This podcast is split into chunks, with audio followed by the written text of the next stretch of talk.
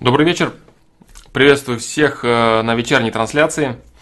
Я не знаю, называть ли это семидесятым эф пэ элом, потому что я сегодня хотел поговорить о предстоящих выборах, о политике в целом, да, то есть, возможно, это будет такой политики стрим и стрим, наверное, последних, о последних личностях, да, которые там были у Дудя, да, на интервью.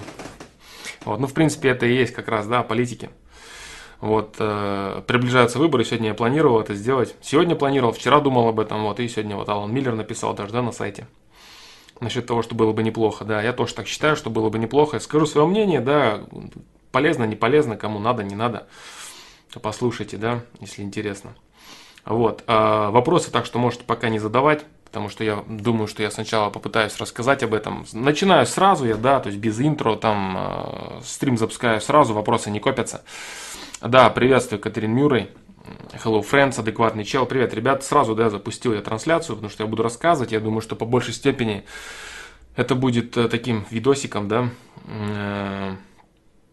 как видосик это, да, будет, по большей степени, наверное, полезный для пересмотра, да, в записи, типа такого, вот, ну, первое, то есть на прошлой трансляции я говорил, что я обязательно гляну интервью с Грудининым, э, интервью Дудя с Грудининым, да, Петр Плюшкин, приветствую тебя тоже, э, я это сделал, то есть я, я посмотрел интервью с Грудининым, посмотрел интервью с Невзоровым, посмотрел интервью с э, Поперечным, вот, начну с самого первого, да, начну с Грудинина и э, выскажу свое мнение вообще насчет Грудинина, насчет выборов, насчет вот, политической ситуации, все вот эти темы, да, что сейчас происходит. Вот. Смотрел я, кстати, Грудинина выступление, прямую трансляцию в Новосибирске, смотрел еще записи этого человека, другие интервью смотрел, всякие предвыборные движухи, да, вот эти вот, что его там долбят постоянно с этими дольщиками, которые типа там, это триста шестьдесят за ним постоянно ездят все эти журналисты, да, там, которые там губернатором проплачиваемые и так далее, и так далее. Вот. Что я думаю по поводу Грудинина? Я думаю, что чел очень адекватный. Я думаю, что чел очень грамотный, э, вообще мужик не глупый, такой видно, что мужик конкретно с хитрецой такой, глаза такие у него непростые, да, ну дядька непростой, естественно, да, то есть э, держит такую структуру, держит, э, выдвинут от такой партии, я думаю, что это очень правильный выбор у ка пэ эр эф, э, потому что Зюганов, это уже все, ну не, не смешно, да, все эти Зюганов, Жириновский, вся эта бутафория, вот, но Жириновский, по крайней мере, он изображает какую-то деятельность, да, там постоянно всяких шоу участвует, пытается там у Соловьева постоянно светиться, то есть его хотя бы народ знает, а Зюганов это уже просто, ну как-то, вообще не актуально. Я думаю, что, возможно, даже это был с администрации президента, может быть, некий наказ, да, что вы прекращаете заниматься выставлением Зюганова, да, дайте нормального, адекватного кандидата. И он появился, да, нормально адекватный кандидат, дяденька Грудинин, да. Вот, послушал я его ответы, посмотрел я, как он ведет себя с очень вызывающим, с очень дерзким и порой переходящим в наглость неприличную Дудем. Потому что он э, хотел его ушатать. То есть он хотел его ушатать конкретно, да, и ответы он до конца не дослушивал и так далее. То есть здесь он вел себя, конечно, не совсем адекватно. Тем не менее, Грудинин держался полностью и молодцом. Вот, отвечал на все вопросы ровно. Естественно, он вынужден какие-то вещи э, юлить. Какие-то вещи он вынужден говорить там прямо и так далее. То есть там он должен держаться там, партии, идеологии партии, коммунизма, всей вот этой вот темы, да. Хотя он прекрасно понимает, что такое капиталистический мир, в котором он очень хорошо, очень умело крутится, очень умело вращается. И у него все получается в этом деле. А вот, э, провел я параллели с остальными кандидатами. Э, послушал я в целом... Э, Почитал, послушал я огромное количество мнений молодежи и сопоставил это все с выходами за Навального, телегами Навального и так далее, и так далее. То есть, что вообще происходит? Происходит вот что. Молодежь и вообще люди, которые живут в Российской Федерации две тысячи восемнадцатого года, они уже хотят существования некого абсолютно правового государства, в котором и коренным образом затрагиваются их социальные, социальные нужды, скажем так. То есть вот Грудинин в первую очередь и Навальный то же самое, они все говорят об одном и том же всегда. Всегда они говорят об одном и том же, о социальном благополучии граждан. Потому что это то, что интересует людей. Да? То есть они говорят о том, что там повышать зарплаты, ушатывать чиновников, там, раскулачивать олигархов и так далее, и так далее. То есть вся вот эта вот сладкая речь, которая очень желанна ушам избирателей, ушам молодежи и прочее, и прочее. Вот. Скажу больше. Если бы, если представить, что Россия действительно могла бы стать правовым государством, вот с завтрашнего дня взять и стать, например, да, то тот же Грудинин, он бы смотрелся замечательно президентом Российской Федерации. Российской Федерации, в которой действительно работают законы. Вот. Некоторые могут подумать, что президент в России, в Российской Федерации, может взять и решить по одному, по одному росчерку пера, да, и заставить законы работать. Заставить законы работать для всех едино, чтобы перестали существовать силовики, обирающие предпринимателей, обирающие простых граждан, честные судьи, честные прокуроры и так далее, и так далее. Да? То есть все это как будто бы раз и произошло. Вот Грудинин правильно сказал, да, то есть кто-то же написал пять миллионов доносов. То есть вот все, все, кто хает Сталина, рассказывая, что он там тиран, там кровавый, убивал, уничтожал. Вот. Но кто-то написал пять миллионов доносов. Кто-то написал из граждан. Вот. Здесь то же самое происходит. Здесь происходит то же самое, и когда э, наш человек начинает рассказывать о какой-то справедливости, то вот я бы хотел на этом заострить очень, э, очень серьезно, да, что является справедливостью для каждого человека, который поднимает э, об этом речь. Что такое справедливость, так называемая, желанная, да? Обычно под справедливостью понимают э, дать мне побольше, забрав у кого-то. То есть вот я ни разу, например, не слышал такого, что кто-то бы говорил о справедливости в таком ключе. Я несправедливо богат, у меня слишком много денег, у меня слишком высокая зарплата. А вон те люди, например, они получают гораздо меньше, им не на что жить. Они бедствуют, у них все плохо, я хочу справедливости. Заберите часть моей зарплаты и отдайте этим людям. Вот о такой справедливости что-то я как-то ни разу не слышал. Вся справедливость, которая звучит из уст всех людей, она заключается вот в чем. У него слишком много, дайте мне кусок того, что у него есть, мне. Вот это справедливость. Всегда об одном и том же. У него слишком много, я хочу чуть-чуть больше для себя. Никто никогда не смотрит вниз. Никто никогда не смотрит на людей, которые живут хуже, чем сам человек. Никто этого не делает, и никто не просит справедливость, чтобы взять и поделить то, что есть у него. Справедливость в понимании людей — это всегда поделить что-то там, то, что есть у кого-то другого, у кого больше, чем у тебя. И это очень печально на самом деле, и на этом, на всем очень хорошо играют такие демагоги, как Навальный, например, да.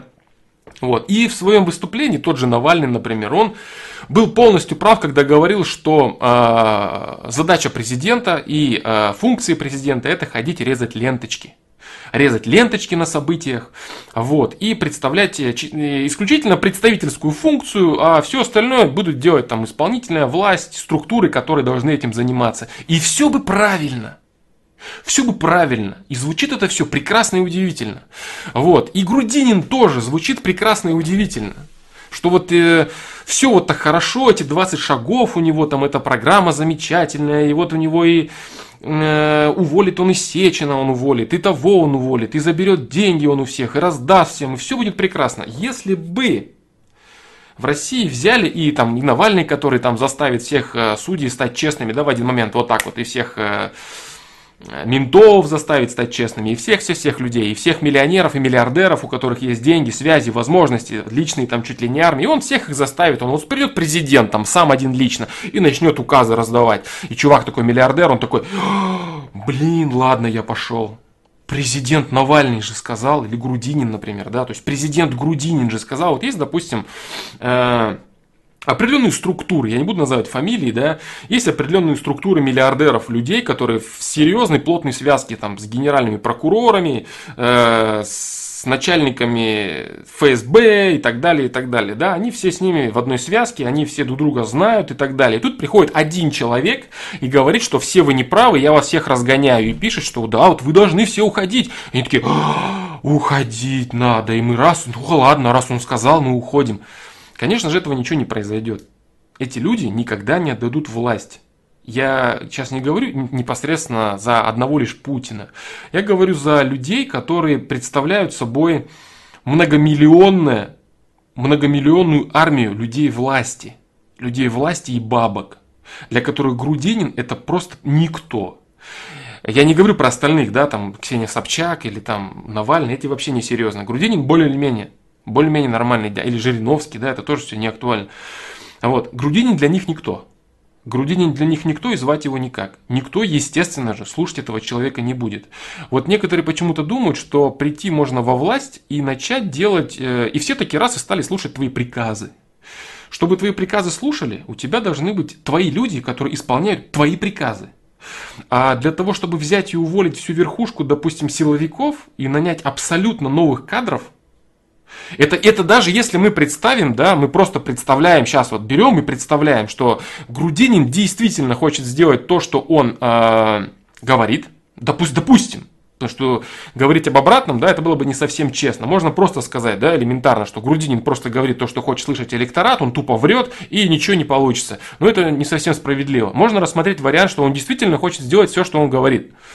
Вот. И причем у него, допустим, действительно, есть люди, которые вот встанут на все позиции ключевые и реально начнут пахать на население, да, чего никогда в истории не происходило. Но, допустим, так есть, да. Вот, э, для того, чтобы Грудинин, придя к власти, мог разогнать этих сплоченных людей, которые грызут глотки друг другу и не подпускают никого близко к своей кормушке, у него должны быть люди и рычаги, чтобы управлять. Очень часто, как, допустим, в Америке, президент является лишь тем самым формальным лицом, которым Навальный призывает быть президентом, режущим ленточки. Так вот, Грудинин при избрании, при своем избрании, к приходу к власти, к приходу на должность президента станет именно таким человеком. Потому что людей, которые бы выполняли его приказы, не окажется на местах. То есть для того, чтобы сформировать такую структуру, которую формирует Путин уже двадцать лет, и причем с две тысячи двенадцатого года, когда он пришел, весь срок медведевский, когда Медведев находился, когда он спиливал там огромное количество генералов, когда там, вначале я вообще не говорю, когда там поставленный Сердюков на место министра обороны, когда армия была России довольно слаба, и когда не нужен был там сильный человек, а Сердюков, если, если кто не знает, это не просто там мебельщик, как его некоторые называют, это чувак, у которого оказались в нужный момент и в нужном месте стальные яйца, да, и который закрыл Ходорковского. Вот, поэтому это человек, который выполняет хорошо грязную работу. Вот, и он пошел именно это делать. А когда все стало прекрасно и удивительно, пришел Шойгу, и все стало нормально. То есть люди некоторые не понимают назначения, не понимают смысла всего. Да, зачем Медведев вообще у Путина стоит? Потому что ставить на такую должность, допустим, какого-то очень сильного и развитого человека очень опасно для самого Путина. Потому что нужна прослойка. Нужен Путин, нужны сильные люди, которые там где-то там, да, типа там Рогозина и так далее. А вот или Шойгу, и должен быть Медведев, например. Медведев выполняет свою работу в команде Путина. Точно так же, как выполнял ее Сердюков. Так вот, отстранился, да? Если придет Грудинин, то м- этот человек просто не сможет сдвинуть эту махину. Он не сможет сдвинуть местных царьков, местных губернаторов э, и так далее. То есть я не хочу говорить много на этот счет, я просто хочу, при, предлагаю вам задуматься о том, э, я, не, я не говорю Ксения Собчак, да, например, как Ксения Собчак, допустим, будет разговаривать с тем же Рамзаном Кадыровым, да, или Навальный, например. То есть как, как, как вообще такие люди, люди, которые на местах уже очень долго, очень плотно и серьезно сидят, имеют собственные чуть ли не армии, имеют десятки и тысячи людей своих полностью назначенцев, да, то есть это реальные как князья, да, вот существующие, вот, и, э, ну, так мягко скажем, они не найдут взаимопонимания с Грудининым, вот, и либо начнется э, гражданская война серьезная, потому что людей будут выводить, людей будут опять дурить, то есть либо он станет просто тупо марионеткой в руках этих сильных, серьезных людей. Так вот, то есть эти люди, я к чему это все говорю, э, Грудинин был бы замечательным президентом какой-нибудь маленькой страны типа Сингапура.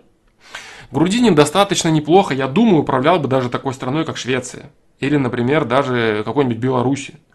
Но у России это немного другое. если кто-то думает, что вот эти все субъекты Российской Федерации и огромное количество бесконечных мэров и губернаторов и глав республик, существующих, да, в Российской Федерации, это все так просто, то он не совсем понимает, что происходит на самом деле. Так вот, и вся вот этот, весь этот молодняк, который сейчас там за Грудинина гонит или за Навального гонит, они выходят и рассказывают там чего-то там, вот, э, э, про то, что они хотят правового государства, что вот они хотят, чтобы олигархи ушли, там, друзья Путина, там, Ротенберги и прочие всякие фамилии там все любят приводить, что вот они вот должны вот уйти, должны вот уйти и так далее. Это все, что их интересует. Это звучит все прекрасно. И это все действительно было бы очень круто, если бы так произошло. Ни в коем случае я не говорю про то, что он говорит неправильно. То есть, допустим, если действительно реализовать программу Грудинина, которую он выдвигает на выборы, действительно люди зажили бы хорошо и замечательно. Но для того, чтобы это сделать, у тебя должны быть реальные рычаги правления, чтобы ты, например, дал заказ, приказ, заказ, чтобы ты дал приказ, например, в ту же, в тот же аппарат президента, который может повлиять на ФСБ, на прокуратуру и так далее, и происходили реальные вещи. Происходили посадки, происходили замещения кадров и прочее, прочее. Вот. Такая сильная вертикаль власти, которую выстроил Путин, причем Путин это КГБшник, да, это человек, который знает, что такое вертикаль власти. Вот. И такой страной, как Россия, может править человек, который самостоятельно взял силой власть и э, сформировал свое понимание этого государства. Только такие правители в Российской империи были качественными. Вот. Э, в России вообще, да, в целом. То есть это люди, которые правили, э, сильные люди, которые правили на свое усмотрение. Я сейчас не беру вот именно крайних вот царей, да, типа Александра Третьего, которые просто являлись детьми, да, и пропирала Россия, что были такие люди. Потом раз не проперло, и вот Николай Второй, да, и все печально. Вот. Но по большей степени взять того же Сталина, например, да, личность неоднозначная, кто-то относится негативно, кто-то относится очень позитивно, кто-то считает лучшим руководителем. Я в целом отношусь позитивно к этому человеку, потому что он э, в очень непростое время для э, России пришел к власти, уничтожил людей, которые собирались делать то, что России невыгодно и не нужно, полностью сам пробираясь и участвуя в жутчайших интригах. С самого, вот, самого начала вот со всеми этими людьми в одной этой куче перещелкал там всех своих оппонентов, конкурентов и начал делать то, что он считает нужным. Я бы сказал, что у Путина практически такой же путь. Это человек, который э, долгое время боролся просто за возможность оставаться у власти, за возможность быть президентом. Вот. И этот, э, вся вот эта байда продолжалась вплоть до две тысячи двенадцатого года. Вот. Еще момент. Еще такой момент, как внешняя политика. То есть никто из них никогда не затрагивает внешнюю политику. Если затрагивают внешнюю политику, то исключительно в дилетантском русле, которое говорит примерно вот о чем. России не нужны войны внешние. А при этом почему-то всех очень... Очень как-то плохо у них с вниманием или с памятью и так далее. Они почему-то считают, особенно те, кто рассказывают там, за демократию какую-то и так далее, они все очень хорошо относятся э, к Америке, эти люди. И они как-то забывают, что Америка участвует во, в делах всех стран абсолютно. Они участвуют во всех э, делах всех стран, везде лезут, везде имеют свои военные базы, везде имеют своих лоббистов, кураторов. И как-то все всех устраивает, да, все, все как бы нормально. Если кто-то считает, что Америка это делает, а у нее их при этом хватает денег на внутреннее обустройство, типа они вот там лезут, но у них и внутри все хорошо, то этот человек заблуждается, кто так думает. Потому что в Америке огромное количество внутренних проблем. И безработица из-за выведенного производства, о котором сейчас там Трамп говорит, да, я не знаю, что он там получится у него на самом деле или нет. Вот, ну, по крайней мере, он говорит. У них огромное количество внутренних проблем. Огромное количество. И социальных. В том числе и в первую очередь, но они, тем не менее, забивая на все это, продолжают заниматься внешней политикой. И они делают абсолютно правильно. Вот, Россия, Советский Союз, он в первую очередь занимался всегда внешней политикой. Главный, самый, главное направление движения Советского Союза всегда было в защите своих интересов и продвижении стран социалистического лагеря, помощи и так далее, и так далее. То есть это на самом деле основа такого государства, как Россия. И когда какие-то дилетанты начинают рассказывать про Сингапур или про Швецию восьмимиллионную, в которой восемь миллионов человек живет, которая в НАТО, она это не свободное государство, имеется в виду не независимое. Государство, которое ничего нигде не влияет и ничего, ничего не означает. Вот. То эти люди заблуждаются. То есть сравнивать Россию, допустим, с Сингапуром, там коррупцию победить в Сингапуре, ну это бред. Я уже много раз об этом говорил, да. Вот. Никто никогда не занимается рассказом про внешнюю политику. Ни на встречах. Грудинина от Грудинина, я не знаю, я видел не все записи, не все трансляции, не все, э, э, так сказать, выступления этого человека. Я смотрел онлайны, которые, мне, которые я заставал, да, в интернете. Мне интересно было ознакомиться с этим человеком. Все всегда упирается либо в какие-то фейковые вопросы журналистов, которые рассказывают там про его счета, семь миллиардов рублей, тролливали. Понятно, что у него есть бабки. Понятно, что это умный, грамотный мужик, что он смог заработать, что да, что вот там все это сельское хозяйство, это все так, это все прекрасно звучит, на самом деле там они там и недвижимость, и в аренду сдают земли, и недвижимость продают. Он крутится, он молодец. Он крутится, так сказать, в таком, ну, не сильно, не сильно простом государстве, имеет хорошие бабки. Вот. Поэтому тут как бы нет проблем, он правильно делает и молодец, но ему очень жаль, вот я говорил об этом в том видео, когда я говорил про социализм, капитализм и Навального, что богатым людям, которые вот, ну, там, лезут во власть или еще что-то, им приходится врать, им приходится скрывать чего-то там, да, свои доходы и так далее. Хотя на самом деле это показатель определенной выживаемости такого человека. Такие люди, которые должны управлять государством, они должны э, уметь вертеться. Именно. Они должны уметь вертеться, уметь вертеться в капитализме, уметь взаимодействовать с людьми, делать деньги и так далее. Вот. Да, понятно, что этот человек должен по приходу во власть прекращать делать деньги и заниматься государственным управлением. Это все ясно. Но на самом деле государственное управление – это то же самое, что делать деньги. Это заниматься э, интересами не только своих работников. Вот чем отличается, допустим, капиталист от самодержца государя? Вот есть, например, какой-то чувак, да, у него, допустим, я не знаю, там, любого олигарха взять, Дерипаска, например, тот же самый, да, у него там в подчинении, я не знаю, сколько там, несколько десятков тысяч человек, вот. Он живет тем, что у него вот есть актив. Этот актив, это его мини-государство. То есть, чем плох капитализм? Потому что каждый э, капиталист видит в своем активе все государство. То есть у него нету ничего находящегося, входящих в его интересы за пределами его актива. Есть у него актив, он приносит ему какие-то бабки, на него работают столько людей. Все, это его государство, что там где происходит, ему нет никакого дела. А самодержец – это человек, у которого точно такой же актив, только это все государство. И для того, чтобы его власть процветала, он пытается делать так, чтобы там более или менее дела обстояли нормально. Сносно. Вот. Ну, еще я говорил, да, то есть, э, такую вещь, что люди почему-то думают, что любой правитель страны, он призван каким-то образом обеспечить там прекрасную жизнь людям, да, или подарить рай, да, то есть, люди заблуждаются, они думают, что правитель, он э, правит страной для того, чтобы подарить людям рай. Для того, чтобы создать им рай. Но на самом деле правитель хороший. Он существует просто для того, чтобы не наступил ад. Только для этого. Что-то сделать хорошее каждый человек должен сам взять и сделать в собственной жизни. А никто ничего не даст. Почему люди вот любят слушать, да, про то, что кто-то чего-то, вот придет там Навальный или Грудинин, и кто-то что-то кому-то даст. Просто так возьмет и даст. Это круто бы. И круто было бы, если бы так на самом деле произошло. Но этого никогда не происходило ранее и никогда не произойдет. Ничего, да? Вот. Поэтому в Удальцове у меня мнение негативное. Камикадзе выполняет свое дело. Я говорил о нем неоднократно, свое мнение. Ну, собирает весь негатив, выставляет это в отвратительном свете. Делает свою работу хорошо. Контент у него нормальный для его аудитории, для его дела. Отношусь я к нему без, с неким безразличием, наверное, да? Человек, он умеющий делать свое... Кстати, очень смешное видео Сатир сделал, да? Сатир. На Камикадзе, мне понравилось, я взлетел конкретно от него. Смешное, да?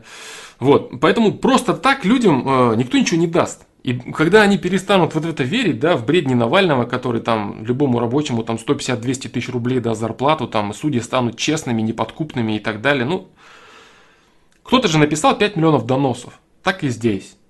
Есть люди, живущие в России, которые делают то, что они делают, которые занимают посты, которые служат в структурах, работают в компаниях и так далее, и так далее. То есть можно послушать огромное количество историй про топ-менеджмент любых компаний, которые людей за людей не считает. Всех с говном и с грязью смешивают. Можно посмотреть о любых там клерках, которые сидят, не знаю, там в банке, приходишь, можно послушать, как с бабушкой с какой-нибудь разговаривает какая-нибудь там э, сидящая кассирша молодая, двадцатитрёхлетняя, которую взяли в банк, и она одела шарфик там какой-нибудь и рассказывает, что она царица мира стала. То есть это все, все зависит от людей на самом деле. Вот. И э, претензии молодежи, которая говорит о том, что надо что-то менять, там вот должен прийти там Навальный или Грудинин, или кто-то да, кто-то даже настолько оголтелый, что даже за Собчак там топит, да, вот, это все было бы прекрасно. Это особо, все это было бы замечательно, если бы законы работали, если бы они работали. Вот, все было бы замечательно, если бы они одинаково работали для всех. Так вот, я долго думал, э, думал, думал и думал, какой же все-таки должен быть критерий правителя России? Не, не, не любого государства, нет, а именно России, не Китая, не Штатов, я остальные государства просто не беру. Там Словения какая-нибудь, или Чехия, Венгрия, Молдавия, или какие-то развитые страны, там Сингапур, это все не актуально. Критерий для президента Российской Федерации заключается в том, чтобы военным людям было не зазорно считать этого человека своим главнокомандующим. Чтобы эти люди, отдавая честь или получая приказы, они знали, что они выполняют свои обязанности под руководством этого человека. Что думают всякие оленята, бегающие в теплых курточках, в шапочках и с айфонами, снимающие революцию Навального? Это не имеет никакого значения. Что думают всякие недовольные жизнью оленята, которые там обосрались в чем-то еще и всех винят в своих об обсерах, это не имеет никакого значения. Что думают э, люди любого возраста касательно качества жизни и так далее, это все не важно в России. Первостепенным является то, чтобы люди, служивые, работали, выполняя свою работу на кораблях, на границе, огромные-огромные границы Российской Федерации, выполняя свои боевые задания, когда летчики гибнут, им сразу героя дают, да? Когда они видят, как их руководитель разговаривает с Эрдоганом, как их руководитель решает вопросы Асада, как их руководитель близко кентуется с Си Цзиньпином, как будет Собчак с Си Цзиньпином разговаривать, или тот же Грудинин, министр сельского хозяйства, да я, честно говоря, слабо представляю. Это люди, которые действительно, тот же самый Си Цзиньпин, да, это он из политической элиты, его батя Си Цзиньпиновский был там близкий соратник Мао, и все это, это все люди, которые долго тянутся, долго тянутся во власти, это люди, разбирающиеся во власти. А вот, а тут приходит Грудинин и встречается с Си Цзиньпином, да, это, это все, это все несерьезно. Вот, и единственным критерием для России, я считаю,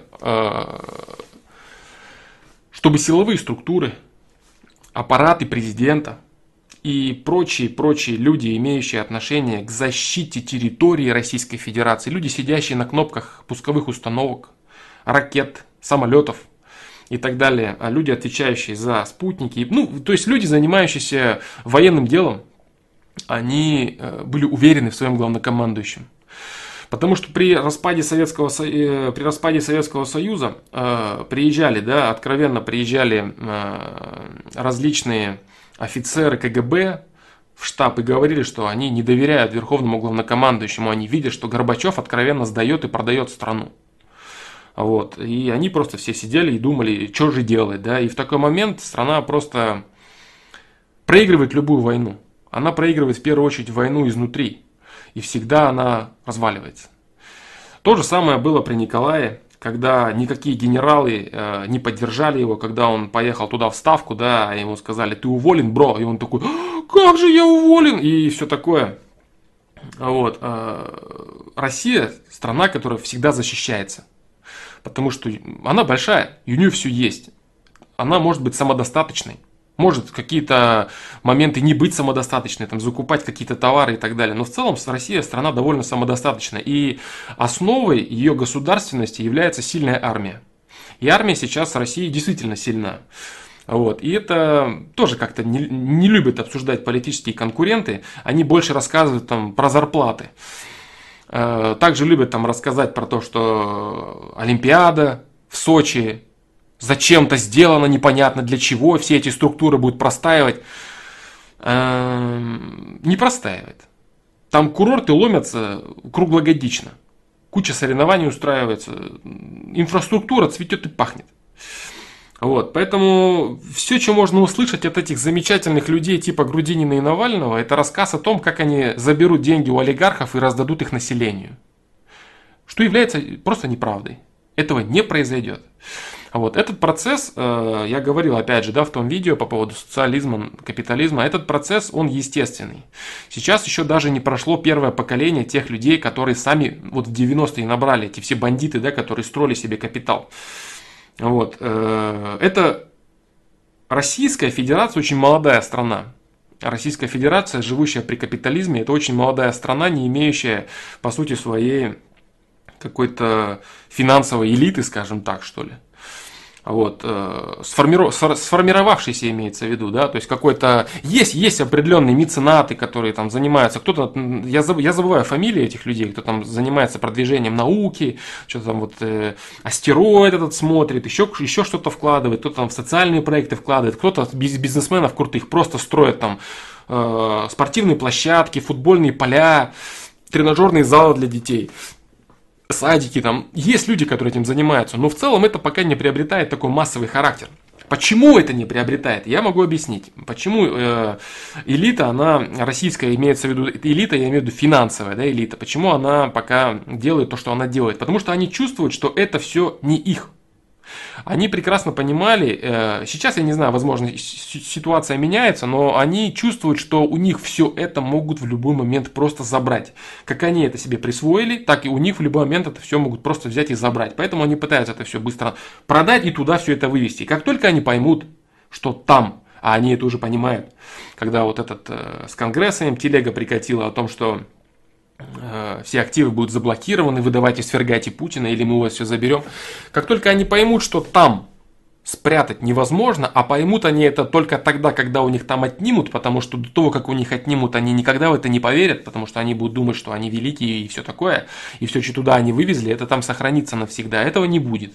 Там их бабки никому не нужны, все знают, откуда они взялись, все эти миллиарды бесконечные, и что их можно просто забрать, и ничего тебе за это не будет, почему бы их не забрать? Так, в общем-то, и произойдет, да? Э, так вот, когда они поймут, что бежать им всем некуда, что э, бабки надо складывать здесь, строить себе хоромы, особняки, дворцы, заборы, дома, давать людям работу на своих, на своих заводах и стараться выживать здесь. Но это произойдет, э, я не думаю, что с этими людьми, с нынешними, которые в девяностых захватили себе все эти куски, да, нахапали, я думаю, что это, это требует определенного времени, определенного склада ума, определенного прогресса и развития в обществе. Вот, поэтому я думаю, что это, это процесс затяжной, да. Ну, по крайней мере, это не вопрос там пяти-десяти лет, да. Ну, пять-десять это пять-десять, а не пятьдесят. Вот так вот. Поэтому, поэтому как-то так, да. Замечательный человек Грудинин. Хороший мужик, реально. Хороший мужик. Как он жестко прям ответил, что я там клянусь своими детьми, что вот я не... Не, не марионетка Кремля там и не Госдепа, ну красавчик как бы, реально. Но это не человек, который способен управлять Россией. Было бы круто увидеть этого человека, допустим, в роли губернатора. Действительно, либо министра какого-то, которым он может являться. Либо губернатора какого-то конкретного. То есть это человек, который может являться хорошим исполнителем какого-то конкретного процесса, где, где требуется... контроль за относительно небольшим количеством людей, где не нужно держать сотни человек в прямом подчинении по всей России и в первую очередь уделять огромное внимание всевозможным э, военным аспектам. как, допустим, там Путин стоит под дождем и так далее. Вот кто-то считает, что все это картина, там, понты, чтобы там кто-то посмотрел, сказал, а, вот он специально так встал, чтобы солдатики подумали, что я с вами. Ну, можно по-разному это оценивать. Можно это оценивать как пиар-ход. Но для того, чтобы даже сделать такой пиар-ход, все равно мозги нужны. И, допустим, если он вот так вот стоит и чтит память э, воинов, да, вот реально мокнет под дождем, без всякого зонта, тупо стоит и вот так вот и мокнет. Я думаю, что это многого стоит хотя бы для солдатов. Правда это? Это выдумка и пиар, и специально он так стоит, а ему на самом деле плевать. Это не важно. Важно то, что думают о нем служивые люди. Люди, которые защищают нашу территорию, которые образуют государство. Государство — это в первую очередь границы, а границы защищает армия и спецслужбы. Так вот, то, что он постоянно участвует во всевозможных военных движухах, всегда везде приедет, награждает постоянно погибших, да, званиями. То есть он очень, очень много внимания уделяет этим вопросам. Как он не повелся на две провокации, которые, когда Штаты пытались Эрдогана и Турцию вообще слить под Россию, да, там, когда самолет сбили российский и когда посла убили. По идее, это объявление войны. Оголтелый дурачок какой-нибудь, типа Хрущева, объявил бы войну сразу и повелся на провокацию и вступил бы в реальную войну. Вот. А здесь все было сделано правильно. Эрдогану, Эрдоган сейчас делает то, что нужно Путину. Вот и все. То есть это человек, который умеет работать с таким ресурсом, как Россия. И то, что думают об этом люди, которые занимаются своей какой-то работой, жизнью, это не имеет никакого значения. Потому что такой монстр, как Россия, монстр в плане своих масштабов и размеров, и вообще своей позиции, он требует определенного подхода. И в первую очередь подхода со стороны служивых людей. Вот. Россия сильна тогда, то есть два лучших союзника, да, это армия и флот, два лучших друга и два лучших союзника России. Так было, так есть и так будет. Поэтому рассказы про Сингапур — это все замечательно. Вот. Следующее, что я бы хотел видеть. Да, всем понятно, да, что Путин победит, там, кто бы там как ни голосовал за Грудинина, естественно, выиграет Путин, это ясно дело. Даже это ясно тем, кто не хочет видеть его президентом. Вот. Было бы очень круто. Было бы реально круто, если бы Путин действительно задумался больше над э, своими проблемами, которые стоят именно в социальном, в социальном, э, в социально-правовом поле для граждан, для своих молодых обязательно. Чтобы молодые люди видели изменения, типа там вот эти всякие платоны позакрывать для дальнобойщиков, да, вот, вот такие вот нюансы. Вот. Э, это будет видно. Жест от Путина был совершен, когда он пошел самовыдвиженцем. Когда он не пошел от «Единой России», когда он пошел самовыдвиженцем. После того, как он победит на выборах, надо будет посмотреть, что это значило. То есть, действительно ли он пересоберет хотя бы отчасти правительство. Медведев, я не знаю, останется, не останется. Там, что вообще будет происходить? То есть, реально, какие будут подвижки? Мне бы, допустим, очень хотелось видеть реальные изменения с точки зрения социальной проблематики, которая присутствует, безусловно, в огромном количестве в России. Вот, это было бы очень круто, чтобы начало происходить то, что сейчас происходит в Дагестане повсеместно. Чтобы, чтобы сносили бесконечных коррумпированных мэров, губернаторов, архитекторов, э, прокур... ну всех. Всех, кто имеет отношение непосредственно к злоупотреблению полномочиями, а таких девяносто девять и девять десятых процента. То есть мне бы это очень хотелось видеть. Но говорить про альтернативу, что кто-то это сделает другой, это, это неправда. Это просто неправда. То есть ни один из людей, представленных на выборах, этого не сделает. У него просто не будет ресурса сделать это. И я не берусь утверждать, что это будет происходить, но мне почему-то кажется, что это будет происходить. Мне почему-то кажется, что вот эти вот веточки, звоночки, которые самовыдвиженец, что происходит в Дагестане, что происходит там со всякими там людьми, э, Захарченками и прочими, да. Вот, еще такую смешную штучку я слышал, да, от э, Грудинина.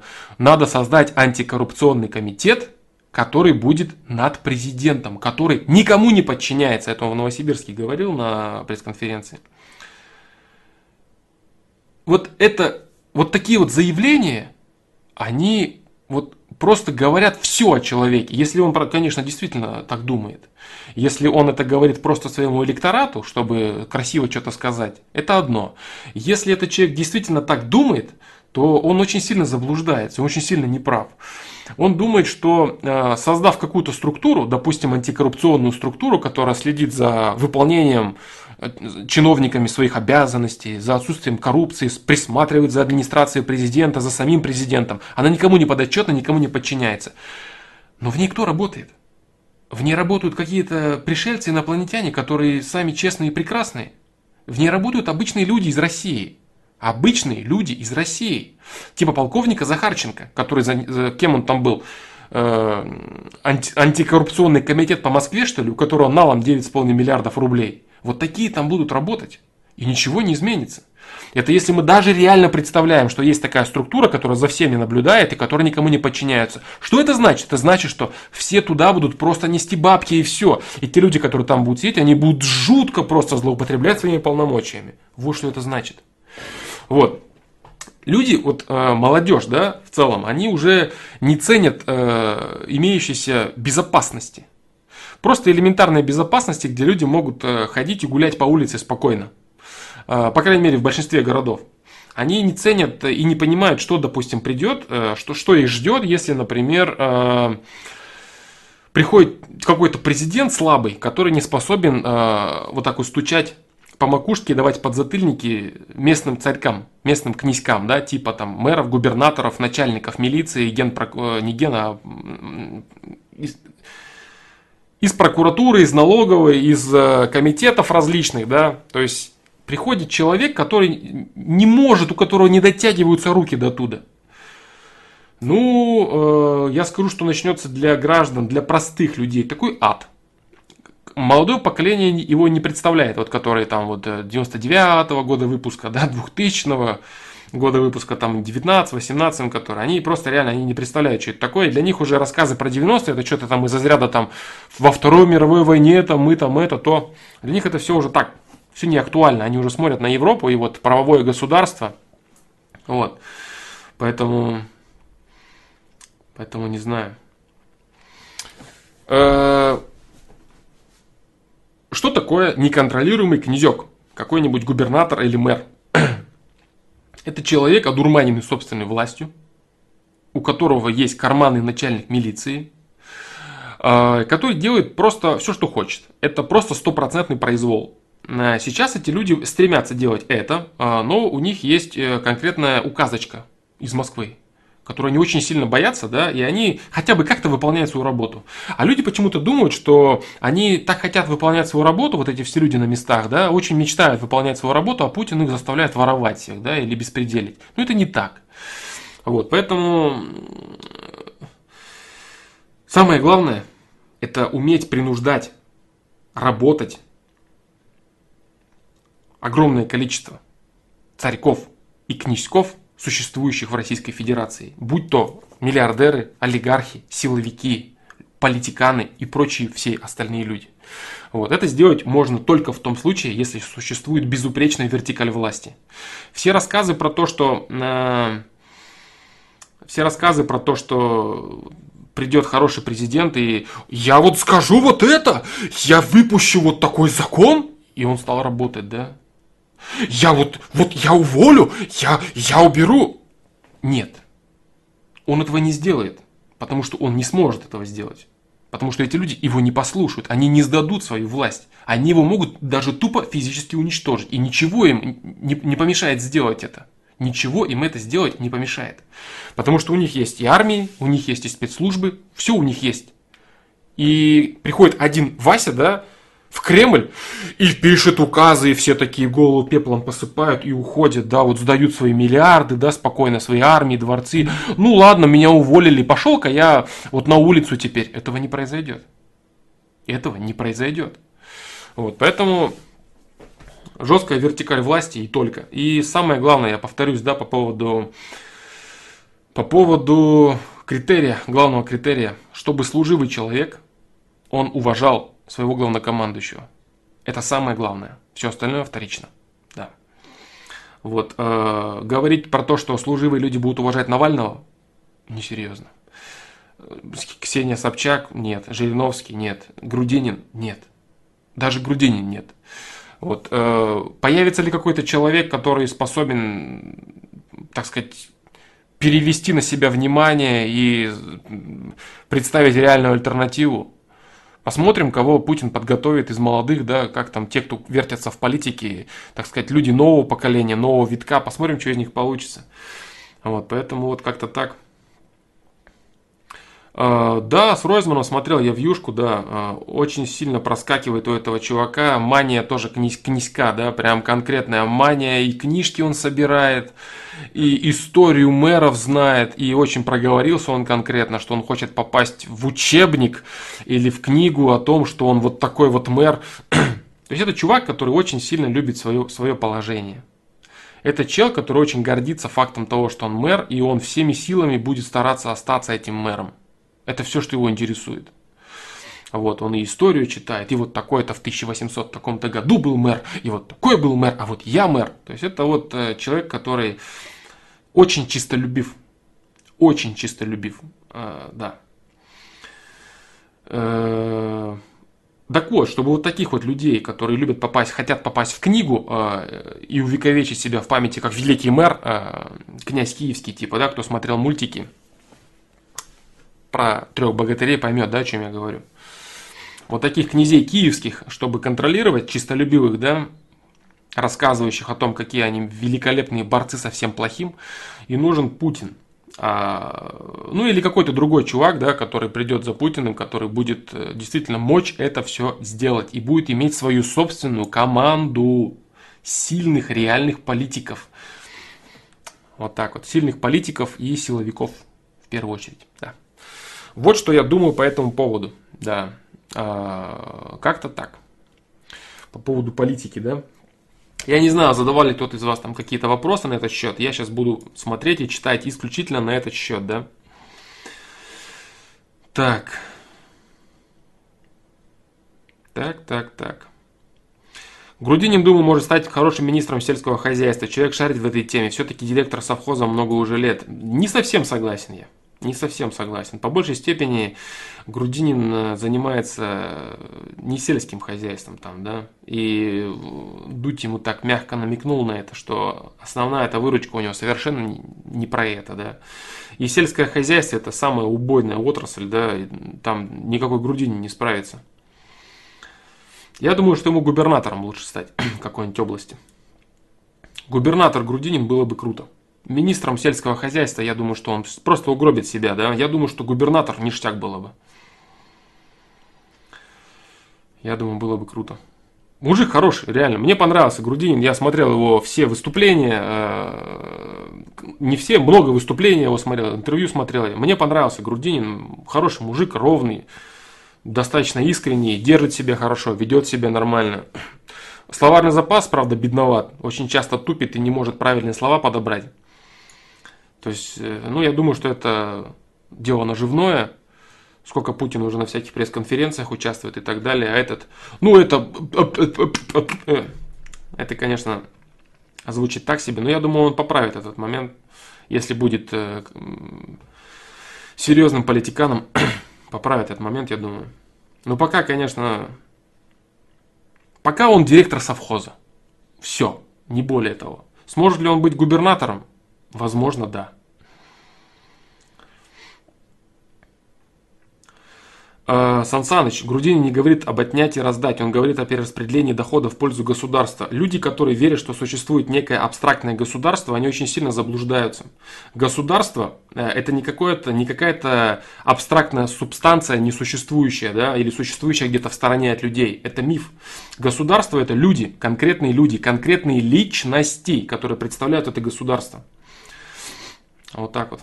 А рассказ про то, что есть какое-то государство, да, это для электората, который верит, что есть какое-то мнимое государство. Все государство заключается в, людьми, в людях, которые этим государством управляют. В топ-менеджменте государства. Вот это государство. Государство — это общественный договор между людьми. Так вот, диктуют этот договор люди, сидящие во власти. Они говорят: государством будет вот это. вот такой-то строй. Мы решаем, что государство это вот это, это вот то, и вот так, и вот так, и вот так. Вот что такое государство. Государство, был, была Российская империя, был СССР, Российская Федерация. Государство – это договор между людьми.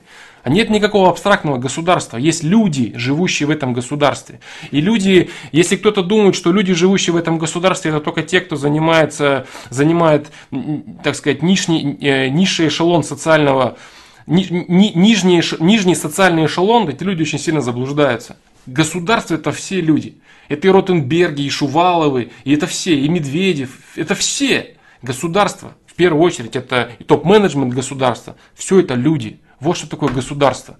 Поэтому рассказы про то, что перераспределение доходов в пользу государства, это все абстракция. И когда человек такой говорит, электорат, который верит во, во все хорошее, он начинает думать, что если государство перераспределят, значит государство даст мне. Поэтому я и говорил вначале, что люди, рассказывающие про э, справедливость, у них обычно справедливость выглядит вот так.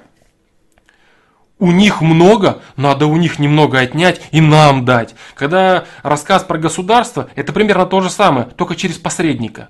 Он заберет у богатых в пользу государства и раздаст людям на социальные нужды. Вот о чем речь идет.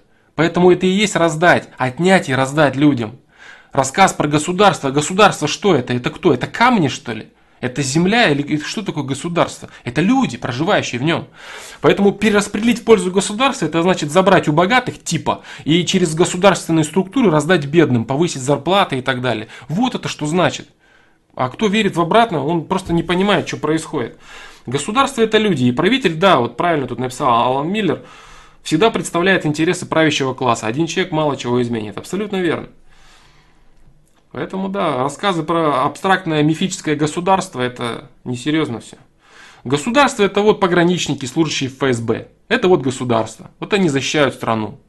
Всевозможные остальные спецслужбы. Это люди, воюющие в Сирии, инструкторы. Это люди, собирающие оружие. Это люди, управляющие процессами всевозможными.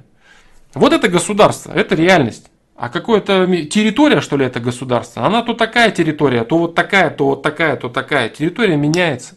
Поколение людей меняется, и люди договариваются между собой. Вот о чем речь. Поэтому рассказы все про государство, там, это все так. И если кто-то начнет опять же рассказывать про там, государство Китая, ну понятно, политическая элита Китая, они все пилят бабло, которое капает в государство. Это люди, которые имеют свою кормушку. Там есть капиталисты, которые имеют, они миллиардеры, там сумасшедшие в Китае. Потому что китайцы на правильные рельсы встали. Вот. В семидесятых годах они встали на, на правильные рельсы и запустили свою страну на правильный виток развития. Добавили в свой социализм, добавили они капитализм грамотно, да?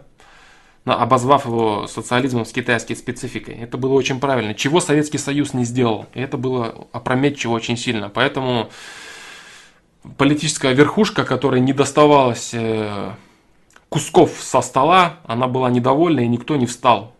За Советский Союз, да. А за нынешнюю власть, за нынешнюю власть станет огромное количество верхушки, огромное количество олигархата и прочих людей. А тогда нет. Какой-то олененок Ельцин там плясал на своем танчике, да, там, рассказывая людям, что там мы разгоним всех, ограничим преференции правительству. И все кивали и дакали. А где, сил, где люди, силовики, которые должны были этого дурачка просто упрятать и все? Кто, кто выступил на, за, за, за защиту Советского Союза? Да никто не выступил. Потому что люди – это государство. А те, кто находится у власти, они хотят всегда набирать больше. И если, если им не дать этого сделать, они не будут хотеть дальше работать. Потому что идейных людей очень мало. Все любят рассказывать про товарища Сталина, у которого шинель одна была и две пары сапог. Но кто этот товарищ Сталин? Где эти люди? Где они? Все там не успеют все свою морду там высунуть из говна, уже понтов начинается километр. Уже там вот это надо, вот это надо там. Покупают себе обязательно там и хаты, и дворцы, и понтуются, с людьми обращаются как с дерьмом последним. Особенно те, кто там ниже по социальному статусу. Я как говорю, да, вот да, стоит занять какой-то там, кому-то парню или девушке какую-то должность, даже самую зашкварную, там вот начальную, все это царь. Царь земли это. Люди должны измениться. После того, как люди изменятся, появятся идейные люди. Изменится и государственность. Рассказы про то, что придет Грудинин и изменит сто сорок миллионов людей. Что за бред это? В это может верить только ну, не совсем далекий человек.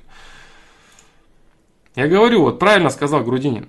Кто-то же написал пять миллионов доносов. Так вот, Россия большая, и в ней живет сто сорок миллионов человек. И то, что происходит, это заслуга всех людей. А рассказ про то, что там тысячи человек, вот они всех вот развращают, превращают в моральных уродов и все вот так вот. Да нет, не так это, это неправда.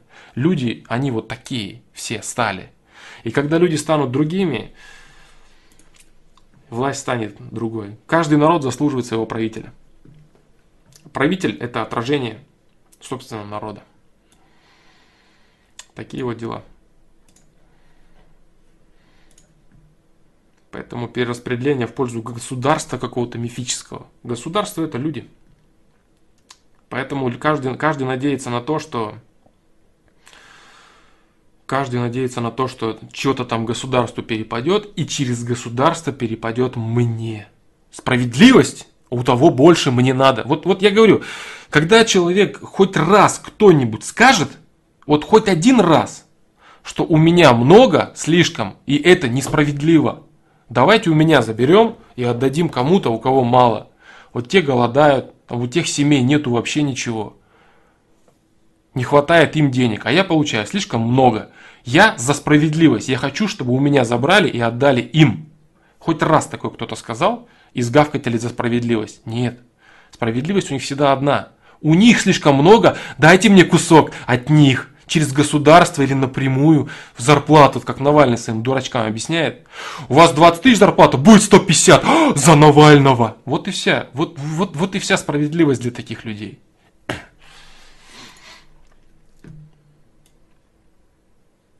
Нахрена вообще нужны выборы, если один человек не решает? Один человек не решает, когда он э, приходит с нуля, да? Когда он приходит, будучи никем. А человек, от которого, от которого идет распределение в разные стороны э, сетки власти, вертикали власти, он решает все. Да. Вот, если этот человек начнет... Э, Я имею в виду в этом, да, в управлении государством. Понятно, что люди должны измениться. Это однозначно. Вот. Но э, запустить определенные процессы, имея такие полномочия, как имеет Путин, он в состоянии. Я говорю, что я очень жду... Я от первого вот этого срока очень ждал возвращения России на арену мировой политики. И я дождался этого. Очень, очень печально, что так вышло с Украины, например, да, это очень, очень плохо. Мне это очень не нравится, что, что происходит с Украиной, и что сейчас на бытовом уровне там русские как-то агрятся на украинцев, украинцы на русских. Это настолько мерзко, настолько тупо и настолько неправильно. Вот, но так получилось, да, и действительно пришлось и Крым отжать, как бы, да, потому что национальные интересы России уже становились под конкретный удар. Именно Петю-то и покупали для этого, да, чтобы с Крымом решить вопрос. Российский флот оттуда выкинуть. А Путин сыграл на упреждение. То есть многие, многие вещи он делает правильно. И, и с Арктикой он э, потихонечку. И базы советские восстанавливают, и новые строят, и ледоколы выпускают. То есть об этом вообще никто ничего не говорит. Там ледокольный, кол, ледокольный, ледокольный флот России, да, что такое вообще? Кому это надо вообще? Никто даже не задумывается об этом. Вот. Или им там лишь бы там вот за Навального там, да, потопить. Вот. Подводные лодки, все это. Все, то есть все вот это вот, оно пришло все в норму. Армату вот эту выпустили, да. То есть сейчас вооружение, если бы Путин не чувствовал за собой силу, как они долбили этими калибрами, да, с Черного моря. Это же дичь вообще конкретная на самом деле. Вот, такое представить там в две тысячи двенадцатом или раньше годах просто нереально. Такое мог позволить себе только Советский Союз. И сейчас Путин, путинская Россия может это себе позволить. Это говорит для меня лично об очень многом. Как американцы не стараются, как американцы не стараются Россию убрать из, из большой политики, у них так и не получается. Ни через Украину, ни через Сирию, ни через э, этот... не через саудитов, ну никак, ничего не могут они сделать. И это очень круто, это меня очень радует. Вот. Поэтому, да, настолько большой гон на Россию по всему миру. Там и в фильмах я говорил, да, на прошлом ФПЛе, что там и российский флаг не показывают нигде. Ну, по большей степени. И там все там рассказы про то, что там Сибирия, Black Sea, все такое, да, там Россия, нет такого понятия, есть Сибирия, есть Black Sea, короче, на карте, если смотришь, да, там в кине показывают, вот. Если бы их все устраивало, этого бы не было. То есть Ельцин, да, это был хороший правитель, это был молодец, который выходил, да, на конгрессе выступал и рассказывал: God bless America, простите нас, мы конченые и все такое. Вот это базару нет правитель нормальный, его все поддержат. Чувак, который уничтожает американских наемников, да, в Сирии, это, конечно, не очень удобный человек. Но я говорю, да, то есть мне это только, э, только внешняя политика. Я говорю, Россия этим живет. Россия это и есть внешняя политика, потому что та территория, которая есть у России, она обложена натовскими странами, да, помаленечку их обкладывают и обкладывают. Вот так вот. Поэтому, да, для России в первую очередь это, это внешняя политика. Это специфика государства российского. Он была, есть и будет всегда так. Да. Поэтому сравнения какие-то, они ну просто некорректны. Просто некорректны. Как я говорил, да, есть каждые человеческие взаимоотношения уникальны. Каждая пара там мужчины и женщины, она уникальна. А государство, так и вообще, особенно государство российское, да. То есть есть определенные страны уникальные. США уникальная страна. Они печатают деньги на весь мир. Вот. Они молодцы. У них там и Силиконовые долины есть, и они занимаются и развитием технологий электронных, и там и Facebook, и Цукерберги, и PayPal, и Безос, и кого там, красавчики, и Microsoft, и Билл Гейтс, все у них молодцы. То есть Америка делает свое дело. Вот. Россия, да, я говорил, да, чем, чем Россия, допустим, славится. Россия славится ядерными технологиями и этим атомом. атомными технологиями и кораблестроением, да, космическими кораблями, двигатели и так далее. То есть кто-то, может, не знает этого, но это так и есть. Вот, поэтому каждый занимается своим. Китай – это фабрика для всего мира ширпотреба. Тоже уникальная страна. Замечательно, замечательно развитая, крутая страна. Да. Есть страны более-менее примерно одинаковые. При этом там свои сложности, свои проблемы обязательно присутствуют. Поэтому даже стран двух одинаковых нету в принципе. Но такая страна, как Россия, да, это вообще особенный разговор. И особенно не потому, что это хочется так мне, да, а потому что она просто большая, она больше всех. Она просто больше всех. Вот, и все хотят урвать себе кусок. Всегда так было, есть и будет. Да? То есть кто-то, может, не знает, да, что там все думают, что там в тысяча девятьсот восемнадцатом году была там просто гражданская война. На самом деле нет, интервенты они высаживались отовсюду, со всех сторон, все ломились, да, там и все войска, и поддерживали там кого только не могли. Все там и англичане были, и американцы были, и чехи, и кого, кого там только не было, да. Поэтому. Поэтому вот так, да, и Россия всегда защищается. И иногда приходится, да, в целях защиты своей государственности, своей, делать вот то, что произошло с Украиной. Потому что допустить, чтобы Россию полностью выгнали отовсюду и поставить там американские базы с ракетами, ну что-то это как-то так себе, по-моему, вообще перспектива.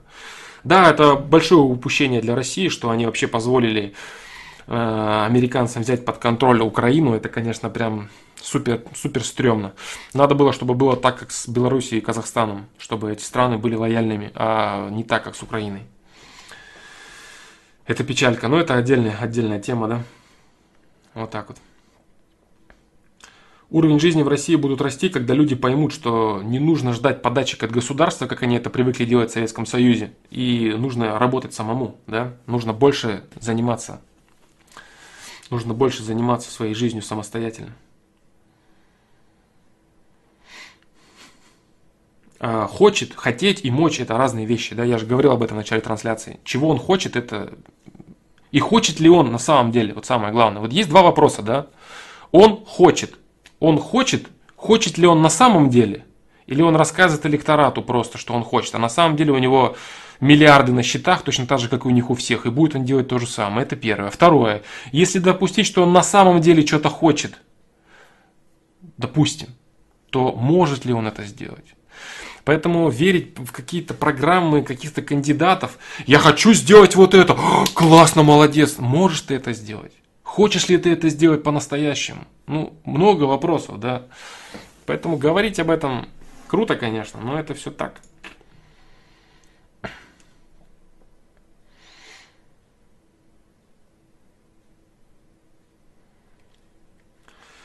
Что значит слова Брюса Ли: «Опустоши свой разум, будь как вода, будь аморфным, воду наливает стакан, она принимает форму стакана».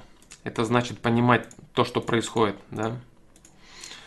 Не то, чтобы это называть. Это значит быть гибким, да? Быть гибким. Уметь взаимодействовать с любым процессом. Зарплаты будут маленькие всегда. Для людей всегда.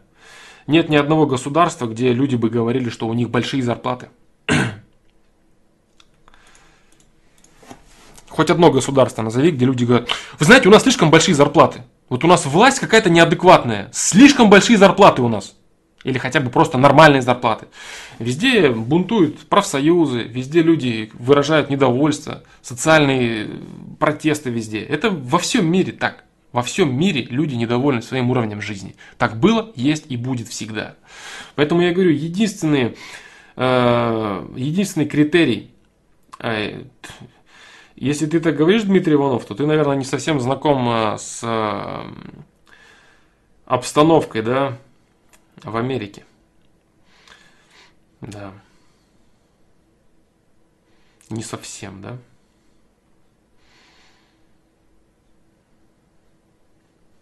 Да. Единственный показатель президента — это чтобы в России, да, в России, только про Россию я говорю, чтобы служивые люди считали этого главнокомандующего достойным человеком. Да. Да.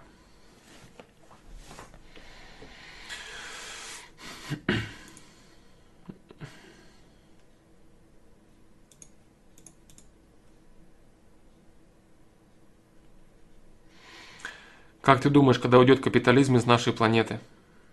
Ну, когда социализм, да, социализм и утопичный коммунизм, это, по сути, является естественным продолжением капитализма. Когда люди устанут э, от того, что они вынуждены рвать друг друга на куски, забирать из глотки у своего ближнего все, что он может забрать, и бояться, что ближний у него что-то заберет.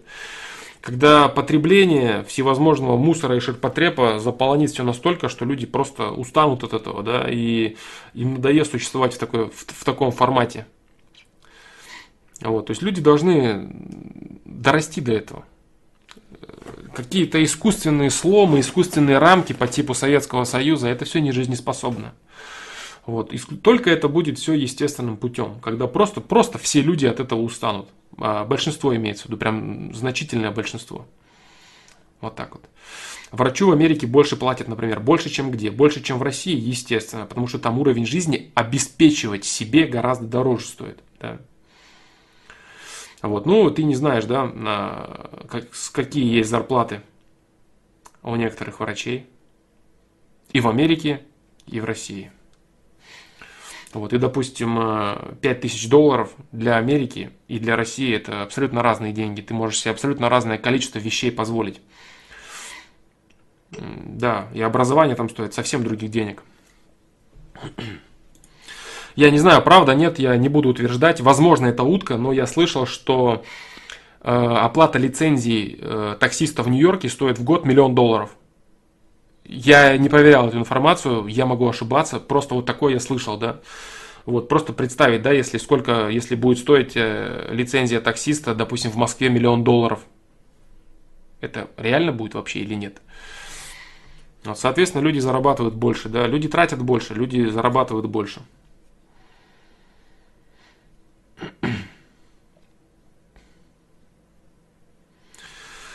По-другому все будет, да. По-другому все будет, когда уйдут люди Советского Союза, когда уйдут профессионалы и мастера, реально умеющие делать дела. По большей степени поколение, вот молодое поколение, это болтуны и шлюхи, да.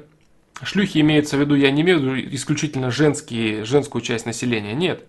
Это и мужская, и женская часть. Это шлюхи и болтуны, и болтуны, и мужчины, и женщины тоже, да. А, вот, а людей, которые реально... Я, я про большинство, я не про всех, да. Потому что привыкли все читать, смотреть, осуждать, мечтать о бизнесе. Да, бизнес — это купи-продай в основном, или просто на ровном месте поимей бабок, потому что все насмотрелись, оголтело на вот этих чуваков, наворовавших миллиарды, да. И все пытаются как-то тоже догнать их и достать до чего-то. Вот. Когда уйдут люди, реально умеющие делать что-то руками своими хорошо, э, профессора, учителя, просто специалисты, которые там, там шестидесятые, пятидесятые, шестидесятых, семидесятых годов рождения. По-другому общество себя будет чувствовать. Вот так вот. Э, почему ты не записываешь аудиоподкасты? Да не знаю, что-то мне как-то проще вот так вот поговорить. Это будет тот же самый аудиоподкаст, наверное, да? Считай, что я вот стою, разговариваю, да, в аудио. Кому надо, ну можете срезать. Кстати, я знаю, что так многие люди делают, а кому нет времени смотреть, например, да, эф пэ эл, они срезают аудиодорожку, закидывают там и слушают в машине или там на учебу, когда едут. В плеер закидывают, просто слушают эф пэ эл, да? Можно ведь не смотреть, кому неудобно. Будет ли важен каждый человек? Я не совсем понимаю, да, что это значит, вот в контексте того, что ты говоришь. Важен каждый человек. Кому важен? Каждый человек в государстве, в принципе, такого, ты знаешь, никогда. Это, это с одной стороны было всегда, с другой стороны этого и никогда и не было. Поэтому я, я не совсем понимаю, в каком контексте, да, важен, что значит, как это, в смысле важен каждый человек. Государство, оно в принципе не может, да, заботиться о каждом непосредственном человеке. В любом, в любом случае есть определенная парадигма, да, в которой существует все вот это, в которую запихивают огромное количество людей, а вот они в ней плывут, идут там, в Советском Союзе, там, в Российской Федерации, в Российской империи, в Америке, в Китае. Вот, а прям за каждым ходить конкретно и вот его вот... Я не думаю, что... А, в этом плане населения мало будет в России. Я так не думаю, потому что население начало увеличиваться, да, после того, как в двухтысячных было очень мало народу, очень мало рожал, людей, детей шли в школы, первые классы пустовали, да. Сейчас ситуация обратная. Сейчас детворы бегает огромное количество везде, и с людьми сейчас все в полном порядке. Вот так вот. Бороться дальше или голову на плаху сложить, да? Точно. Так, сейчас я дальше почитаю, да, вопросы. Ну, давайте сегодня, да, политику поразгребаем, как бы, такой вопрос, да, и потом уже не будем касаться этого, чтобы будет там, выборы будут, чтобы не... Не бесите это постоянно об одном и том же. Этот стрим я, наверное, назову, да, прям так и есть. Это будет там стрим о политике там и прочее. Вот, кстати, расскажу я сейчас про этих, да, остальных двух чуваков, которых я посмотрел. Это Невзоров. Вот, ну, что могу сказать я о Невзорове?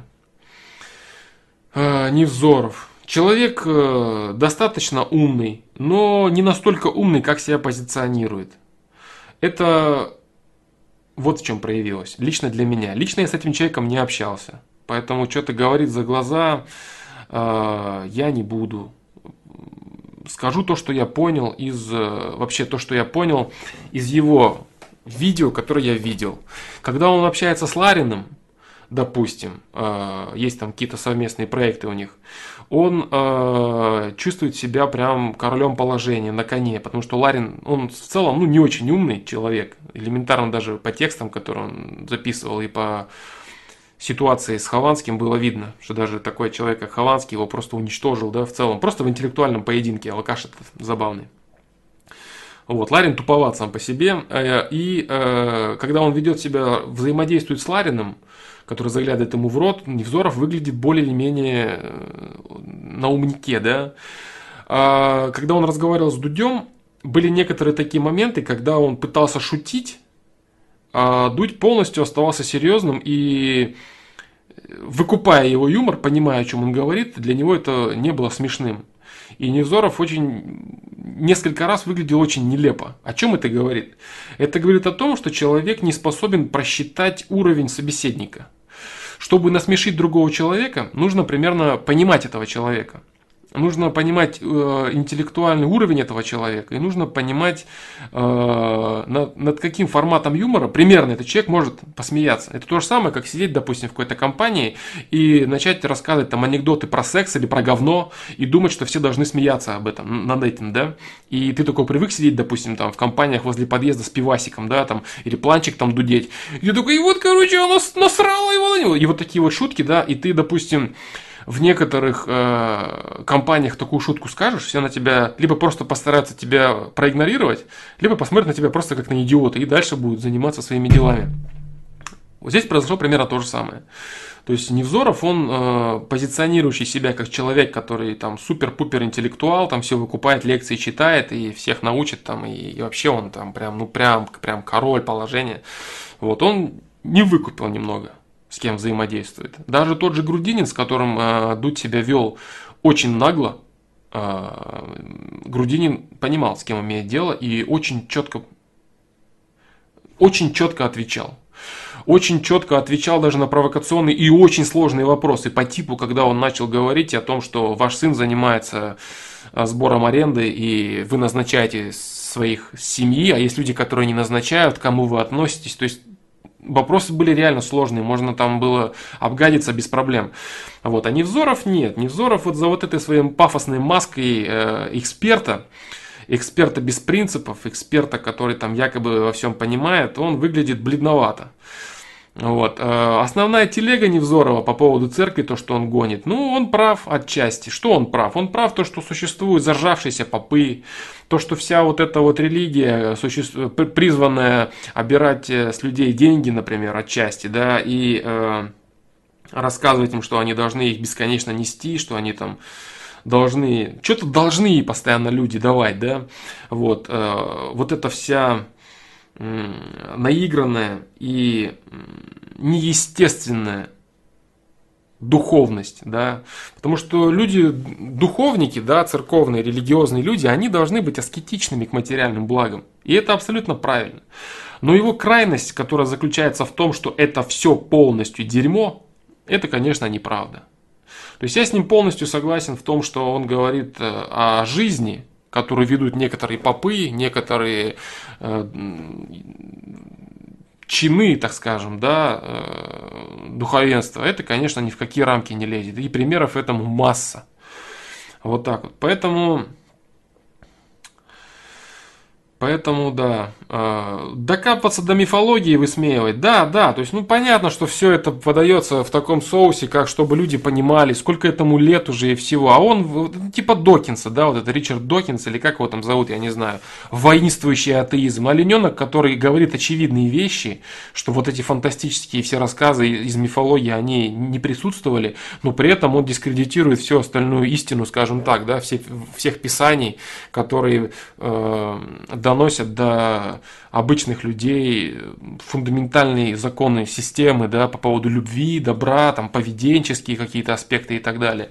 Но еще не только такие люди, как Невзоров, это дискредитируют, а сами попы своим образом жизни, да, дискредитируют это, когда там их замечают много на, там, на крутых дорогих машинах, или там они когда там людей давят на пешеходных переходах и прочее. Вот, то есть туда люди идут, те, кто люди туда идут за бабками, это печально.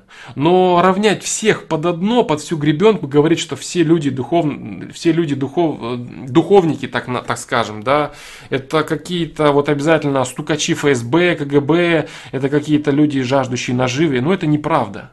Это просто неправда.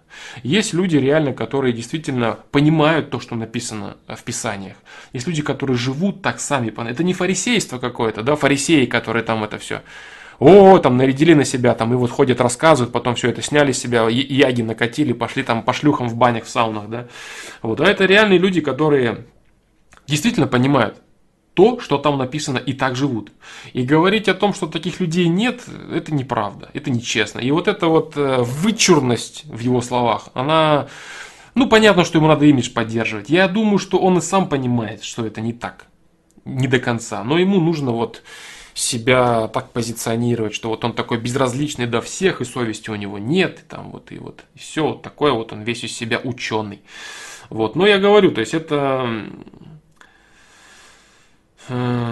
Чел, да, маска отличная у него, очень сильная маска, и, допустим, я даже вот представлял, да, пытался моделировать диалог в реале с этим человеком, да ничего интересного бы не получилось, потому что он бы просто остался в своей маске, просто остался бы в своей маске и сидел бы, умничал, там, пытался бы крутиться, вертеться, и все, что происходило бы, да. То есть это чувак просто, который нашел маску, которую он хорошо может продавать, и все.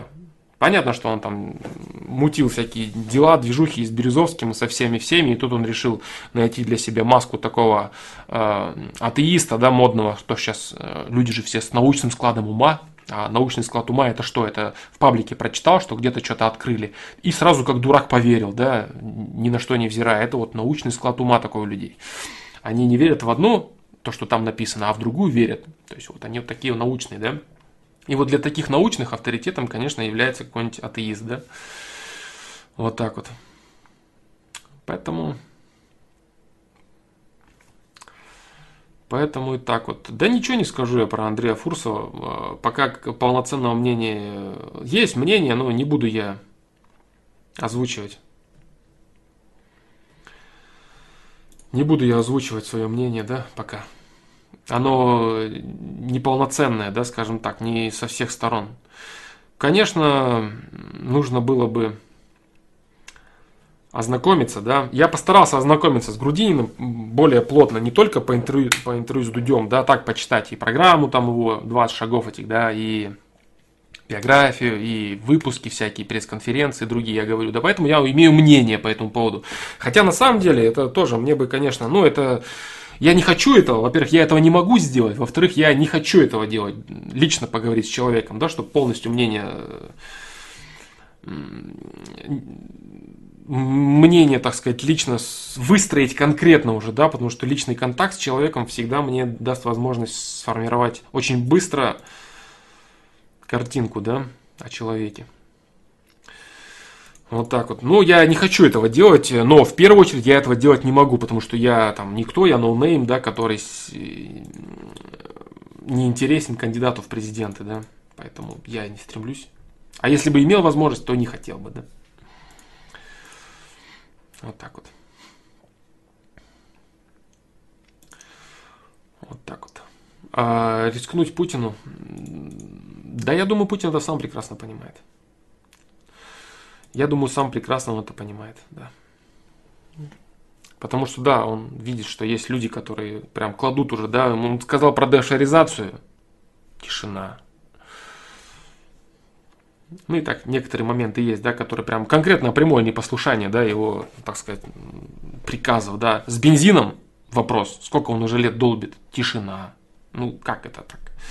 То есть он не справляется. Да есть, конечно, я никогда не говорю, что все идеально, все круто, супер. Да это нет, конечно. Огромное количество минусов.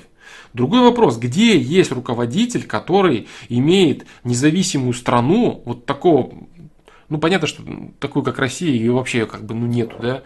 И где все идеально. Такого нет человека, нет такого ни руководителя, нет такой ни страны, где все счастливы, довольны и замечательный руководитель. Это все идиллии, утопии и бред все это, бред. Предвыборный бред всяких людей непонятно. Вот.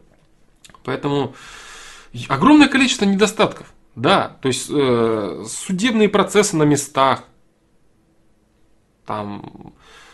Как силовые структуры постоянно лезут всякие эти пожарные, налоговые службы к бизнесу, выкачивая бабки из бизнесменов. Ну это же жесть просто.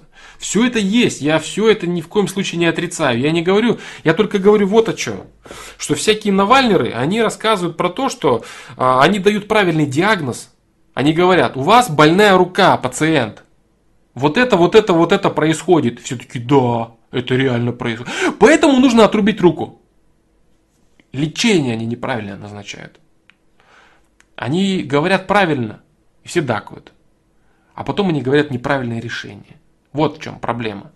Поэтому да, человек, имеющий э, такое огромное влияние на вертикаль власти, созданную собой за двадцать лет, он, я думаю, способен сделать это. И я, честно говоря, жду этого момента. Да? А в две тысячи двенадцатом или в две тысячи тринадцатом, или даже две тысячи одиннадцатом, я не помню, я дискутировал с людьми, они уверены были, что там, да кого там в Сирии, да Путин, да сольет, он точно так же это будет, как Югославию.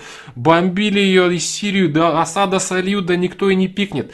Я тогда усирался с пеной у рта, рассказывал, что нет, на этот раз все будет иначе, да, все будет по-другому, потому что сейчас другая ситуация.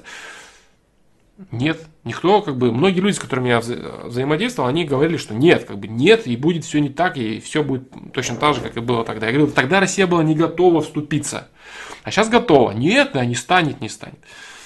Вот, ну, как бы вот, да. Она стала, и это круто. Поэтому...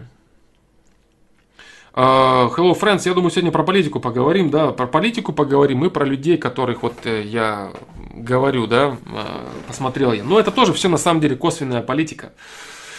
Вот, косвенно с политикой связано. Вот такие вот дела.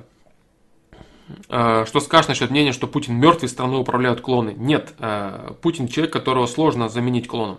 Есть такие люди, типа Сталина и Путина, их... сложно сделать клона, да, чтобы он управлял, да, двойники, допустим, и прочие люди. То есть это харизму, внешность ты как угодно можешь подделывать, харизму ты не подделаешь человека никак. Проницательность, харизму, это, это, это, это невозможно сделать. Просто никак, никакими операциями, никакими подгонами, там ничего не получится. Вот так вот. По поводу Поперечного, посмотрел Поперечного Данила, очень смышленый парень, в принципе, нравились некоторые мне его выпуски, смотрел я какие-то, вот, смышленый парнишка, очень умный, кстати, я бы назвал его номером два по наличию интеллекта из тех собеседников, с которыми Дудь беседовал, то есть из всех интервью, что я видел, Данилу Поперечного я бы смело разместил на второе место по наличию интеллекта и остроты ума.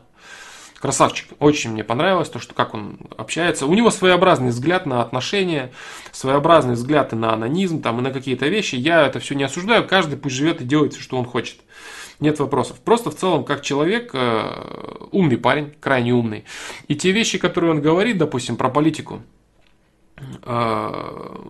те вещи, которые он говорит про политику, это вот то, то, о чем я говорил, да, типа там, вот почему вот он не делает вот это, почему он не делает то, почему он там жизнь людям лучше не создает, там, вот, ну, почему там можно вот это изменить, то можно все это сделать, если тупо будет закон работать. Первый скриптонит, да? Вот. А нет, на самом деле первым, первым я считаю Женю BadComedian. Да, первым я считаю Женю BadComedian, который действительно очень умный человек. Вот. И мне показалось, что... Ну, я не увидел никого из тех, кто был там у, в Дудя, более смышленного, здравого и рассудительного человека и именно быстро думающего. Женя BadComedian, да, на первом месте.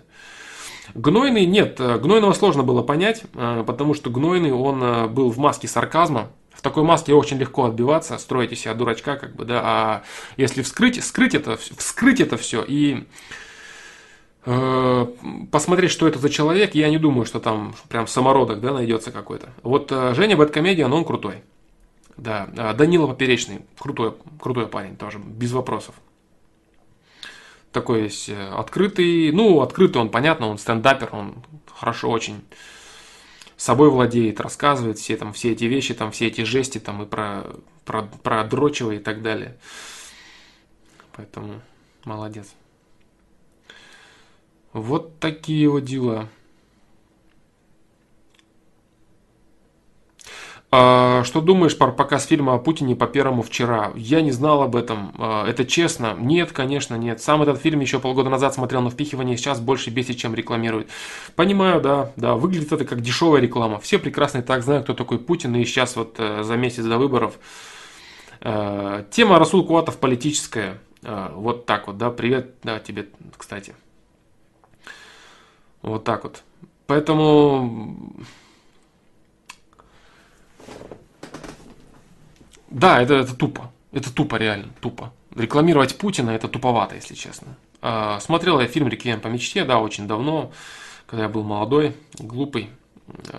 Да, я проникся этим фильмом. Это было круто, ты знаешь. И вот этот фильм… До этого я смотрел на «Игле» фильм, там в каком-то классе, я не помню.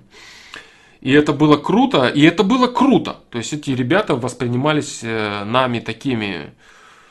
отвязными, свободными людьми, сами решающими самостоятельно, что делать. И даже в конце, когда Рентон там шел, там я выбираю жизнь, я выбираю дом, как-то это было неоднозначно. Что типа вот Гер это плохо, да. А когда ты посмотришь «Реквием по мечте», как-то вот как-то четко срабатывает, да, что это дерьмо реально. И вот это как-то вот опаску вызывает. Поэтому да, фильм, фильм, фильм сильный, фильм тяжелый, фильм хороший. Из последних крайних фильмов хороший фильм — это «Статус Брэда», да, мне понравился. Хороший фильм такой, умный. И смешной, и умный. Хорошая мысль там, много хороших фильмов. А много хороших мыслей в этом фильме. Третий — Мартиросян. Э, я так не думаю. Я насчет третьего не думал. То есть у меня есть вот в голове понимание про там Женю BadComedian, да, что вот я прям четко вот увидел этого человека, да, и понял, что да, это вот это собеседник. Э, по поводу собеседников, да, кстати, вот допустим некоторые некоторые выступления, некоторые передачи я смотрел «Вечернего Урганта» на Ютубе, вот некоторых гостей смотрел, и вот просто ради ради прикола смотрел этого, да, Галкина, Максим Галкин. Понятно, да, там с Аллой Пугачевой, там вся эта жесть, это все понятно. Вот, но в целом очень талантливый чел, да, вот он, конечно, страшно. И самый сложный собеседник для Урганта — это он. Это единственный человек, который э, умнее Урганта, который без проблем вывозит его в диалоги и перешучивает, переигрывает без проблем. С кем бы ни общался Ургант на этой передаче, Ургант всегда выглядит более предпочтительнее. Когда он разговаривает с Галкиным, Ургант выглядит бледно. Вот так вот. Да, там с сыном, ну я не хочу сейчас эту тему поднимать, да, Хрущев там, да, ну что,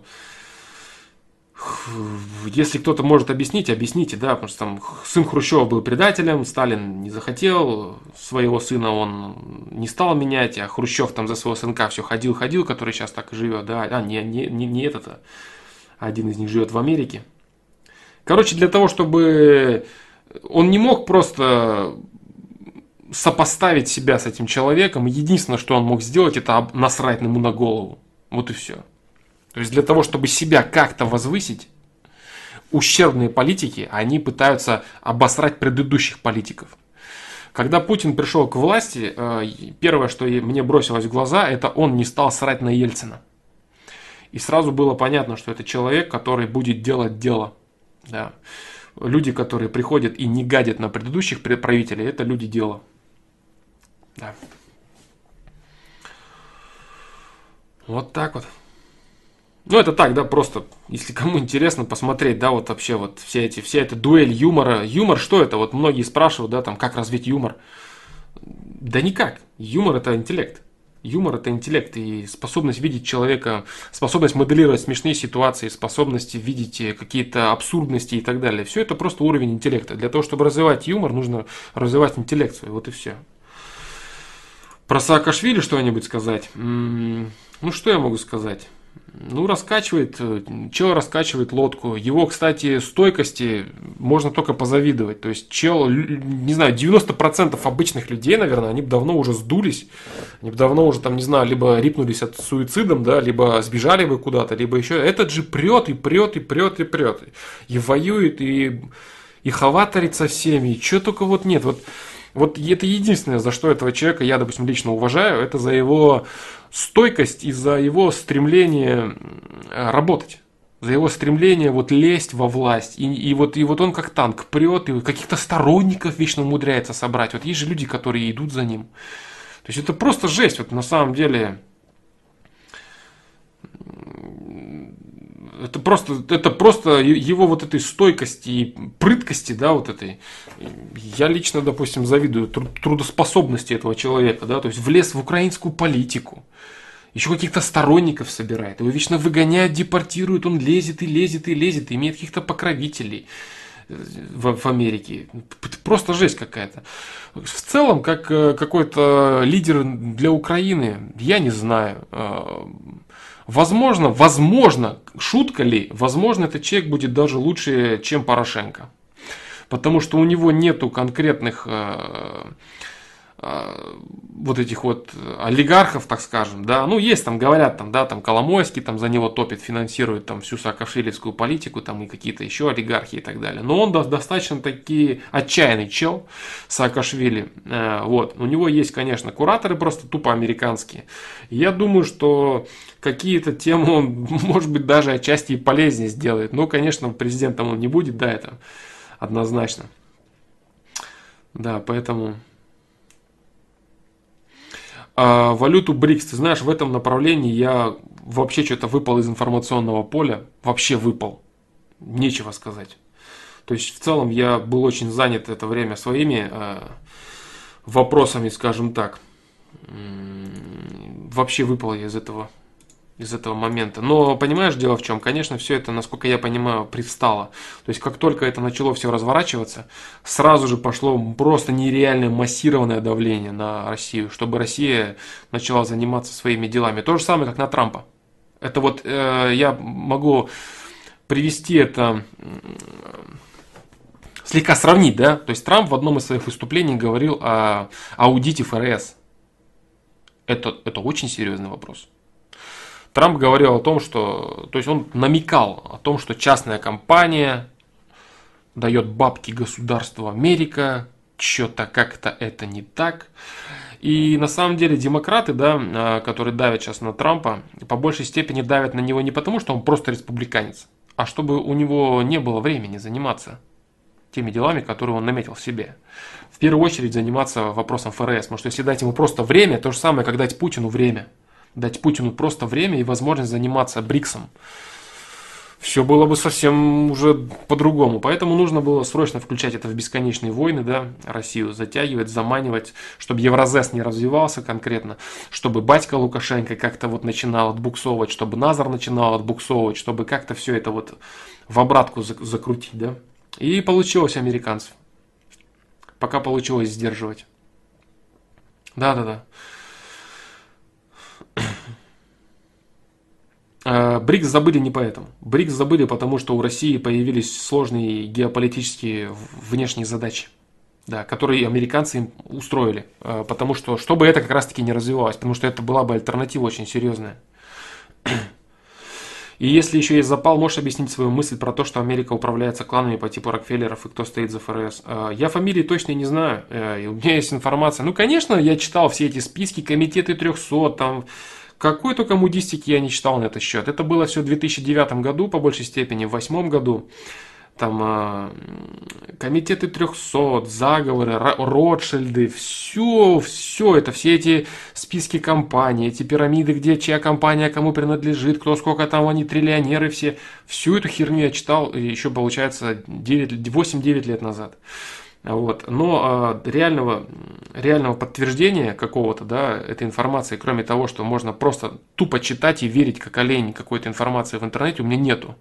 Вот. Ну, естественно, логика подсказывает, что капитализму американскому не один десяток лет, и сформированы определенные банковские кланы, определенные нефтяные кланы, определенные кланы, выпускающие, создающие вэ пэ ка, оружие создающие.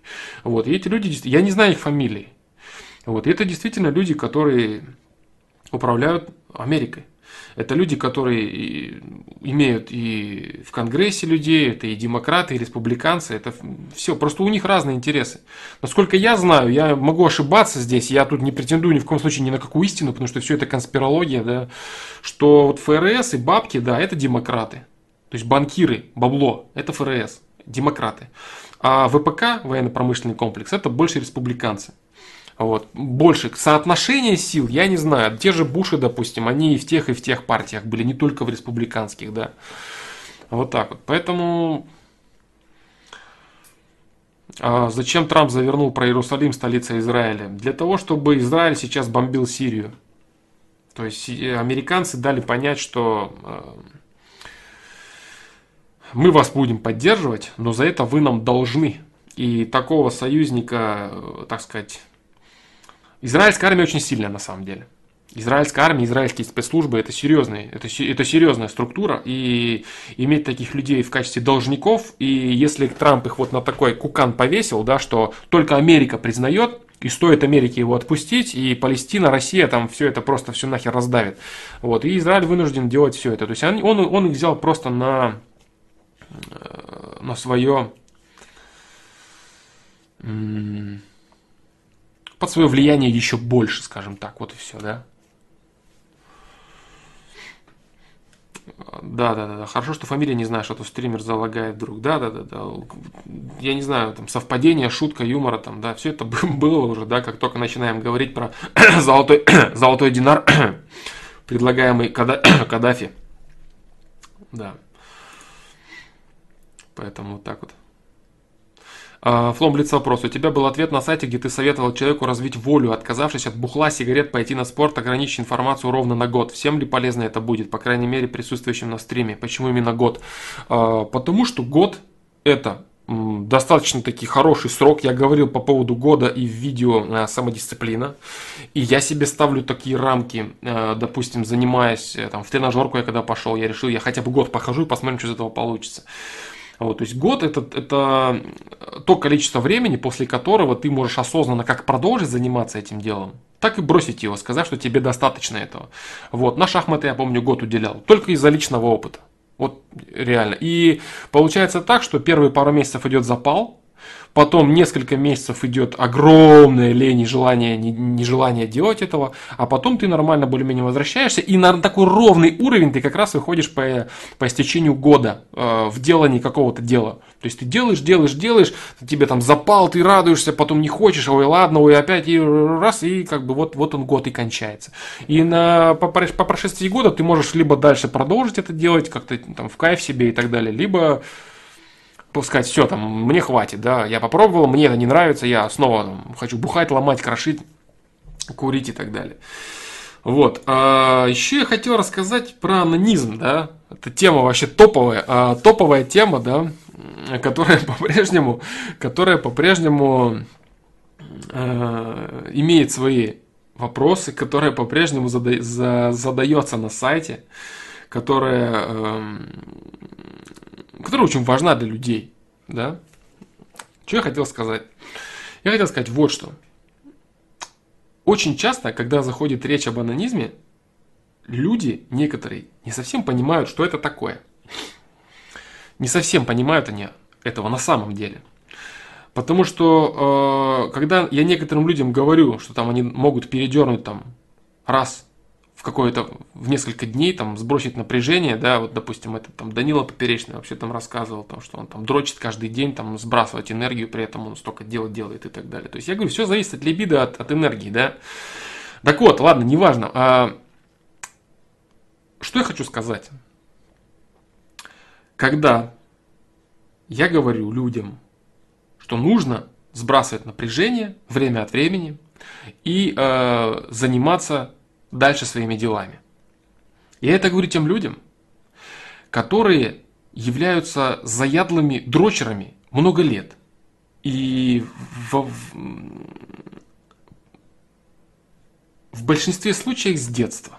С детства, то есть в районе десяти лет. От, да?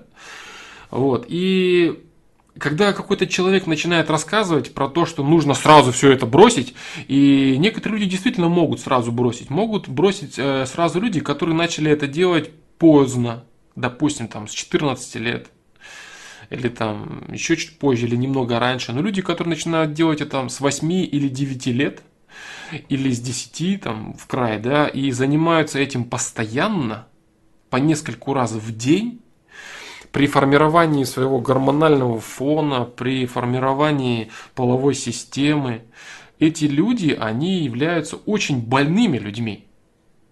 Очень больными людьми, которые не в состоянии вообще ничего делать, кроме того, чтобы дрочить. И такие, таким людям начать рассказывать про то, что они должны вот взять и сразу бросить анонизм, это просто нереально. И я уже говорил, да, что люди, которые советуют там всякие веганы, там всякие выпуски там э, полюции, вот организм сам себя регулирует. Организм сам себя регулирует по умолчанию. То есть, если ты не являешься жестким дрочером, да, который дрочит по пять-шесть раз в день на протяжении многих лет, то организм твой, да, он справляется.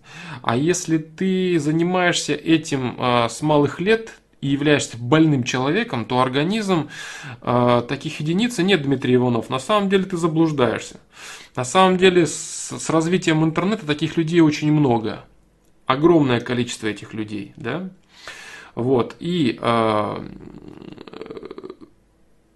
они не могут ничего делать, если они не испытывают оргазм. Вот. Когда я был маленьким, да, тогда интернета еще практически не было. И когда он только появлялся, мы, конечно же, с упоением смотрели э, первые появляющиеся порнухи, да? Вот, и э, меня там очень заинтересовал такой момент, когда я смотрел одну порнуху, да, и там э, один, ну, один, один красивый чел, да, с нормальным болтом шпилил какую-то симпатичную подружку. И как бы все нормально, да, и показывают это типа на... Э, происходит, типа, зрителей позвали, да, на площадку, на площадку, где снимают порно, там какие-то мужики стоят такие с пузами, все там дряб, дряблые, рыхлые, они с пузами стоят и смотрят на это, стоят и смотрят, смотрят на это и дрочат. Вот, потом, когда он ее пошпилил, они к ней подходят и начинают как бы дрочить на нее, да, она там даже что-то там пытается там что-то сосать и так далее. Но что я заметил? Я заметил, что у всех этих чуваков, которые дрочат, которые зрители, да, у них у всех э, не стоит. То есть они дрочат, они умудряются кончать, но они это делают с членами упавшими. То есть это люди, которые я вообще не смог тогда этого понять. Я думаю, блин, как, как так это вообще, как, как, это, как это происходит? Почему они вот вроде видят акт, да, видят, там, они при, при, там, причаствуют нас. Я в этот момент сидел и наяривал, да, вот, э, на то, что я там видел. Потому что тогда не было фломастера, который снимает видео, да, тогда не было ЖБО, не было форумов, спросить ничего невозможно было ни у кого. Единственное, о чем думали, главное, никто бы не увидел, да, это. Вот я думаю, блин, как это так вообще? Как это они вот так вот дрочат, да, члены, которые упавшие, да, и они еще умудряются кончать. Вот, а это получается так, что это мужики взрослые, которые... Не молодые ребята, вот, которые вот, задают мне вопросы, которые пытаются бросить анонизм, а это взрослые мужики с ужасно запущенными случаями за сорок, у которых наступает фактическая импотенция, и они уже вынуждены дрочить просто висящий член. И они при этом умудряются даже еще испытывать оргазм и кончать. Вот. И потом, когда начал разбираться в этом вопросе, я понял, да, что вот, э, излишний анонизм, он действительно приводит к импотенции, к скорострельности, там, они по пять-шесть раз постоянно бесконечно дрочат, и у них там ничего не встает и так далее. И говорить о том, что вот такие люди могут там просто взять, или молодежь, да, например, просто взять и перестать раз и навсегда дрочить, то есть перестать заниматься анонизмом может, например, человек, который имел какую-то э, половую жизнь, дрочил не особо, немного. То есть раз там какие-то дела делает, пришел вечером, глянул порнуху, подрочил, потом через время понял, что ему это там не нравится, и решил полностью завязать. Такой человек может полностью завязать. И это очень полезно. Очень полезно. Вот. А человек, который сидит дома и занимается этим постоянно, он не в состоянии этого сделать. Он будет злой, его будут колотить. У него будет болеть яйца, он будет сходить с ума, у него будет либо постоянный стояк, либо наоборот у него член будет падать, и он будет у него постоянно болеть. Это люди с проблемами физическими, физические проблемы у этих людей. Вот. И чтобы э, прийти в какую-то более или менее норму, этим людям нужно э, просто перейти от того, чтобы дрочить пять раз в день, на то, чтобы дрочить э, один раз или два раза в неделю. Когда уже прям у них все разрывает, и они сходят с ума. А вот после того, как они поживут так год или два, они э, будут иметь возможность полностью завязать. Когда у них гормональный фон более-менее восстановится. Когда после э, просмотра, когда появлялись порнухи, я смотрел порно и тоже закрутил себя на достаточно серьезную возбудимость. Вот, потом, когда начал встречаться там со всякими подругами, я обнаружил, что да, там встает раньше времени, и я вообще ничего не могу делать, и я схожу с ума, как бы, да, и мне приходилось там перед свиданиями там раз передернуть, или даже два раза подряд, а потом идти на свидание, да, там с девушкой, или там какое-то продолжение, чтобы было, вот, или там секс какой-то дальше, чтобы нормально проходил секс, мне надо было перед тем, как идти на свидание, два раза подрочить, чтобы потом э, это все э, вернуть в нормальное русло, в нормальное стойло. Мне же не было, нечего было нигде прочитать, да, то есть я не знал, как с этим бороться, я понял, что это ненормально, что это уже, это бред, от этого нужно избавляться, вот. Я пришел э, к вот такому пониманию, что нужно убирать лишь излишки, вот, нужно убирать лишь излишки и э, иметь возможность заниматься какими-то делами. И я перешел на, э, на то, чтобы дрочить раз в неделю, Это было очень сложно. Это было просто нереально сложно. Там, я не знаю, там едешь там в моторе или посмотришь на какую-то подругу, все. Если ты в джинсах, еще более-менее нормально. Если ты в спортивке или в трениках, ты не знаешь, куда стояк деть, да? Вот, поэтому... А уже через пару лет, когда гипервозбудимость моя прошла, и вот это вот э, последствия того, что там, те, кто там рождены в восьмидесятые годы, они не имели доступа к нормальной информации, а просто дрочили на появившиеся порнухи с кассет и на появившиеся порно в интернете, да, вот, вот эти последствия, когда наступили все, я понял, что вообще происходит, то есть все вот это, то, что я говорю, видео там в ответах, да, это, я не дошел до самой крайней степени, которая вот этих мужиков, я не знаю, лечится ли она вообще. Это крайняя степень. И потом со временем, через несколько лет, я понял, что я увидел, почему все вот так у них. Что это вообще такое и до чего это доводит. Люди в комментариях некоторые писали, что там семьи у них, там взрослые мужики писали вот об этом видео, порноанонизм там, за сорок-пятьдесят лет писали, что да, полностью все сломалось, все херово, все, они там импотенция, ну вообще полная жопа у них творится в жизни.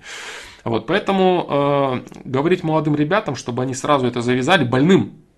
Не просто тем, кто там иногда передергивал. Если ты дрочил до этого раз в неделю, то ты можешь завязать полностью и забыть об этом. Навсегда. Вот. Вот я, допустим, про себя могу сказать, да, что я много лет уже не дрочу. Но если бы я попытался сделать так э, с, э, с того момента, когда, вот, там, я не знаю, там, с лет там, восемнадцати, да, там, в девятнадцать или восемнадцать лет, да, э, попытаться сделать это после того, как я там активно дрочил на порно, как и все, да, в то время, ну, это было бы просто нереально. Просто нереально. Вот такие вот дела. Поэтому, поэтому я знаю, о чем я говорю. Я огромному количеству людей конкретного руководства к действию давал, и они выбирались. А вот эти все прав, правильные слова от веганов, э, правильные слова от веганов э, о том, что надо сразу все бросить, это неправда. Так не получится.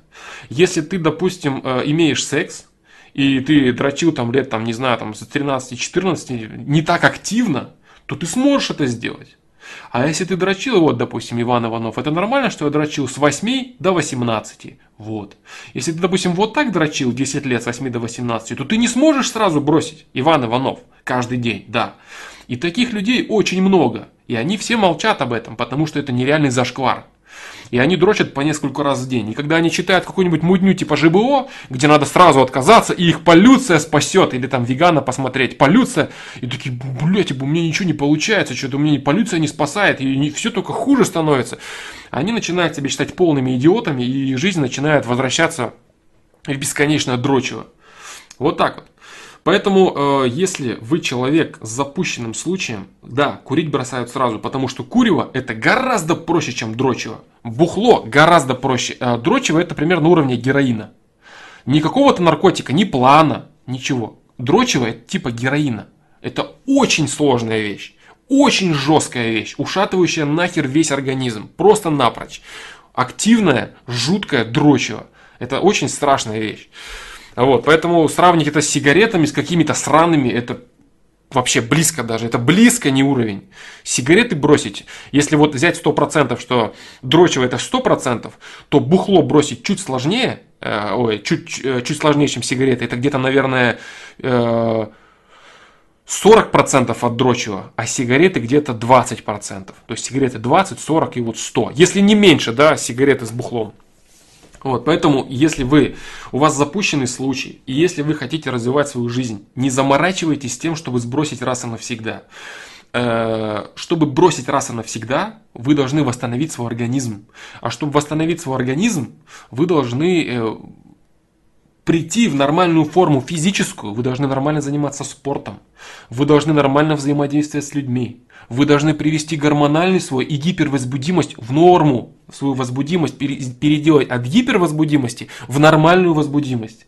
Как только вы это сделаете, через пару лет, пару лет дрочево время от времени, раз в неделю, два раза в неделю, раз в две недели, как сможете. Здесь самое главное, элемент контроля над собой, не закручиваться на этом. Потому что если ты подрочил раз, на следующий день снова хочется и так далее. Но на следующий день хочется, но это можно перетерпеть, без проблем. Если ты подрочил, а на следующий день тебе хочется снова, Потому что, как известно, член – это такой орган, который, чем больше ты его кормишь, тем больше ему нужно, да? Вот. Но это можно перетерпеть. Потому что именно физиологически яйца тебя не поджимают до дури, ты не сходишь с ума от этого. Поэтому для того, чтобы бросить окончательно и начать свою жизнь действительно вести в нормальном русле, человек должен жить хотя бы, э, я говорю, несколько лет. Несколько лет. Э, минимум год. Вот опять же, да, год, минимум это год-два вообще по-хорошему, да. Вот. И только, только в этом случае, когда человек более или менее э, начинает жить, когда он завязывает э, дрочить ежедневно по нескольку раз на протяжении десяти лет на бесконечные порнухи. Вот. И причем, когда человек начинает активно дрочить, у него еще башня поворачивается, потому что, опять же, да, это я знаю по себе, это все знают. По поводу этого можно посмотреть этот... Э, «Страсти Дон Жуана». Если кто-то не смотрел, обязательно посмотрите. Офигенный фильм. Отличный. Когда ты смотришь порно постоянно, тебя уже перестает возбуждать и заводить какая-то банальная, какой-то банальный секс, да, например, просто там вагинальный секс там, в миссионерской позе. Ты уже начинаешь смотреть бесконечно анал. Ты смотришь бесконечно групповухи, всякие хардкоры, развраты. И это тебя еще больше закручивает.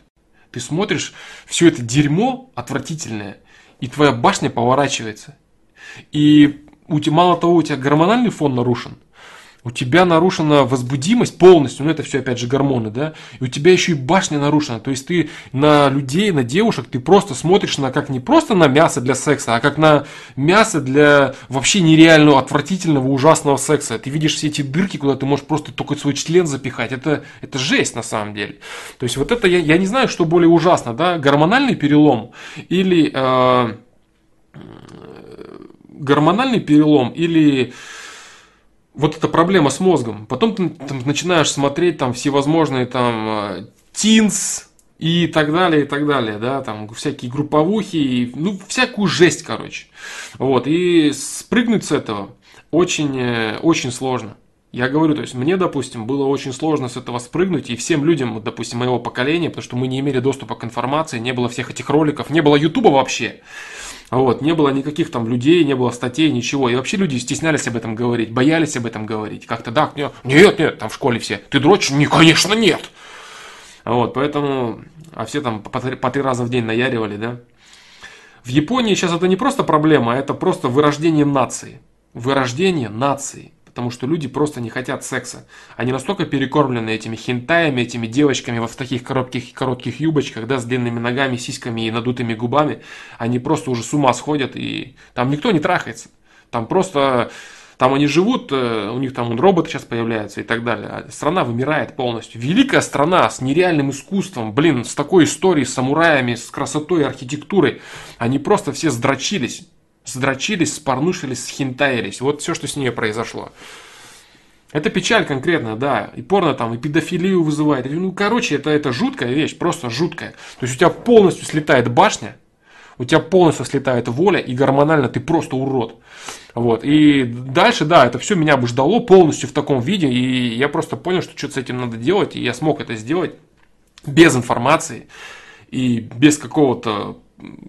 там сказать, внешнего, внешнего толчка, да, я просто сам начал искать какие-то механизмы борьбы с этим, я нашел их, я понял, что надо сделать, и после этого вот я, не после этого, это, там да, много времени уже прошло. В целом, когда я записывал видео, я это говорил все, то, как оно работает на самом деле от первого лица по факту, да, вот и все. Да-да, шестнадцатилетняя школьница хуетяо, именно так и есть, да, все у них, все рассказы об одном и том же там. И все эти школьницы всегда выглядят одинаково. Такие вот маленькие девочки в очках, которых потом жестко трахают большими членами, да. Поэтому это жестко ломает башню. Просто конкретно. Фильмы, которые будут полезны всем, это... Э, сейчас я скажу. «Страсти Дон Жуана», «Клик», э, этот... как он называется, «Замечательная жизнь» Уолтера Митти, по-моему, или что-то типа того. И этот, э, э, как же он называется, блин, говорил я, «Статус Брэда». Вот. Ну, «Статус Брэда» по большей степени людям повзрослее. Там более понятные такие вещи, более понятные темы. Ну и молодым тоже не помешает. Из, из крайних фильмов, да. Ну, хотя клик не такой уж и крайний. Вот так вот. А во сколько лет я слез? Блин, не помню я. Много лет. Много лет назад я слез, да. Ну, конечно, для этого должна быть полноценная половая жизнь, да, только так. Только так. И даже имея полноценную половую жизнь, вот, вот со своей женой, да, вот мы живем уже много лет, сколько? восемь лет, да?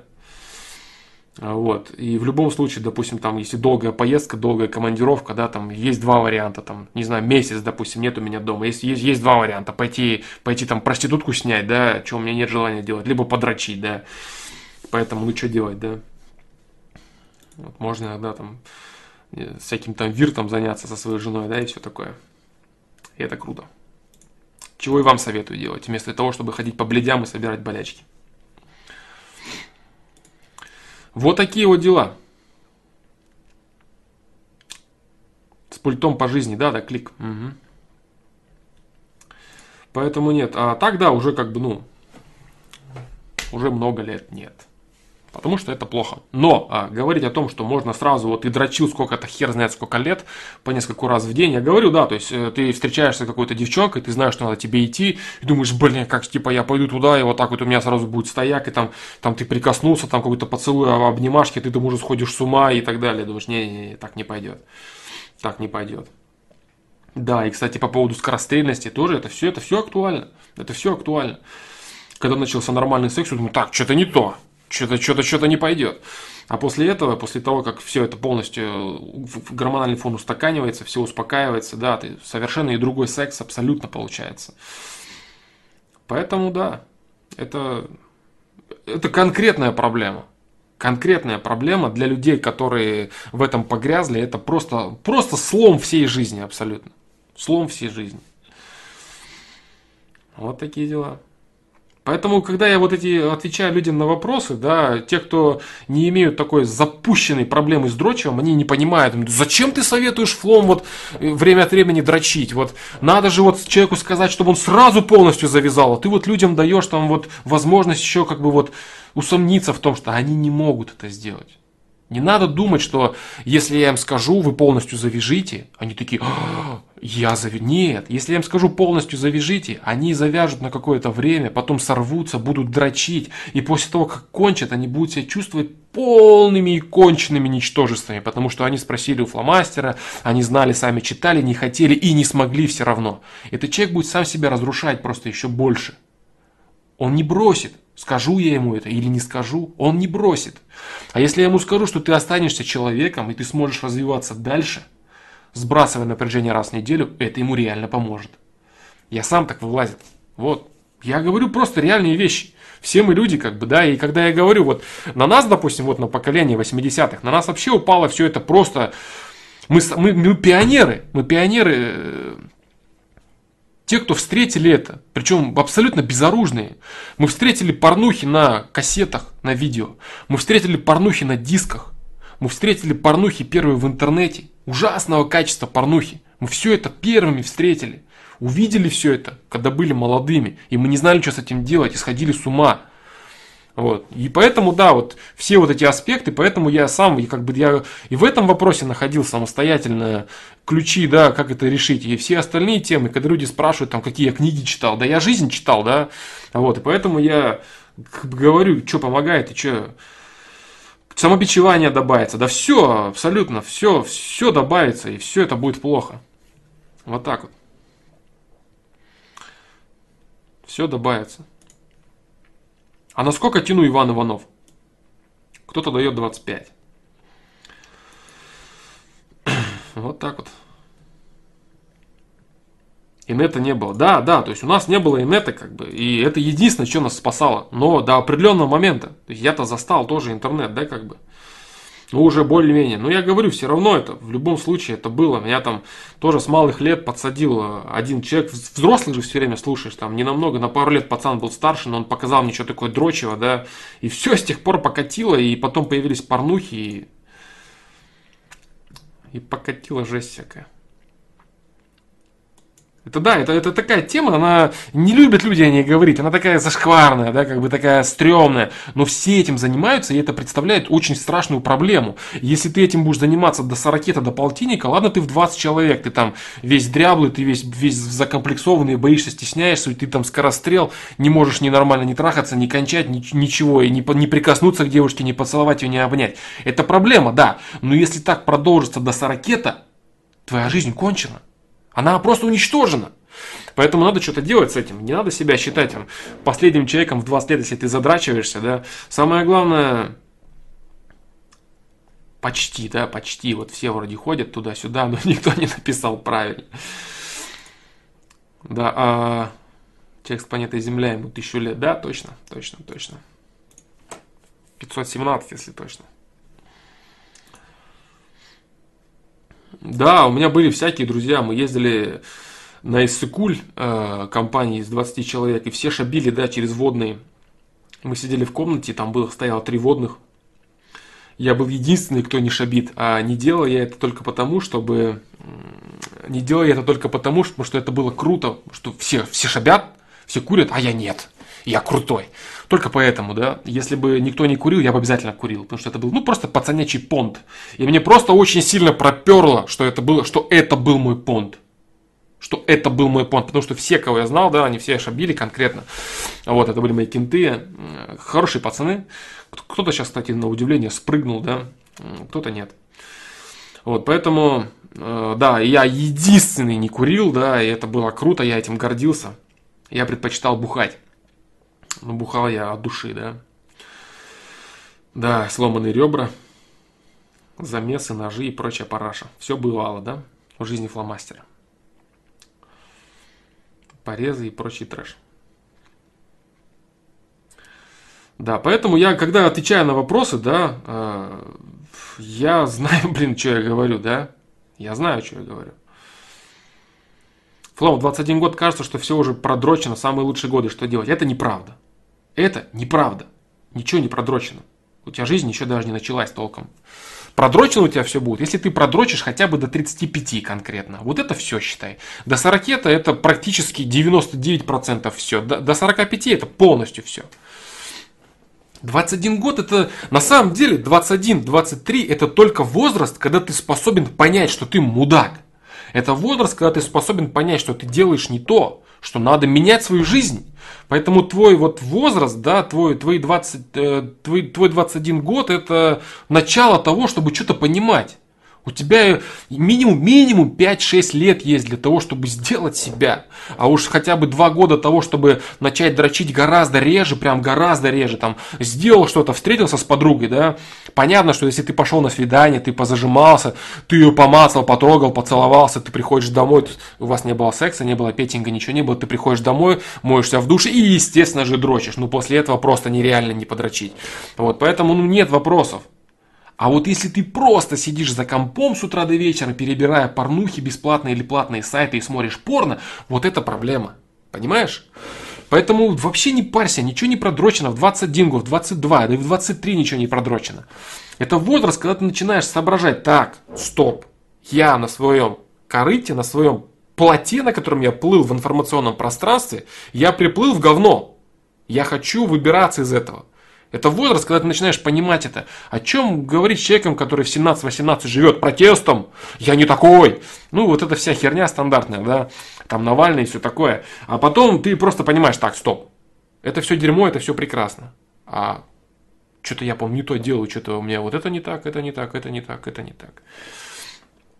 Вот так вот. Вот такие вот дела.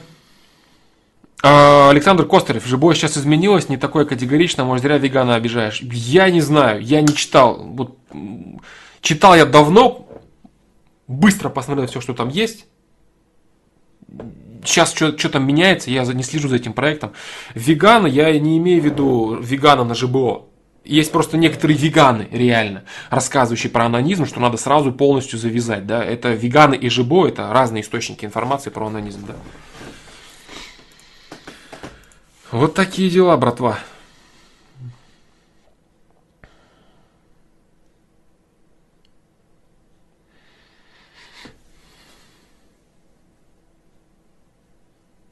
Да.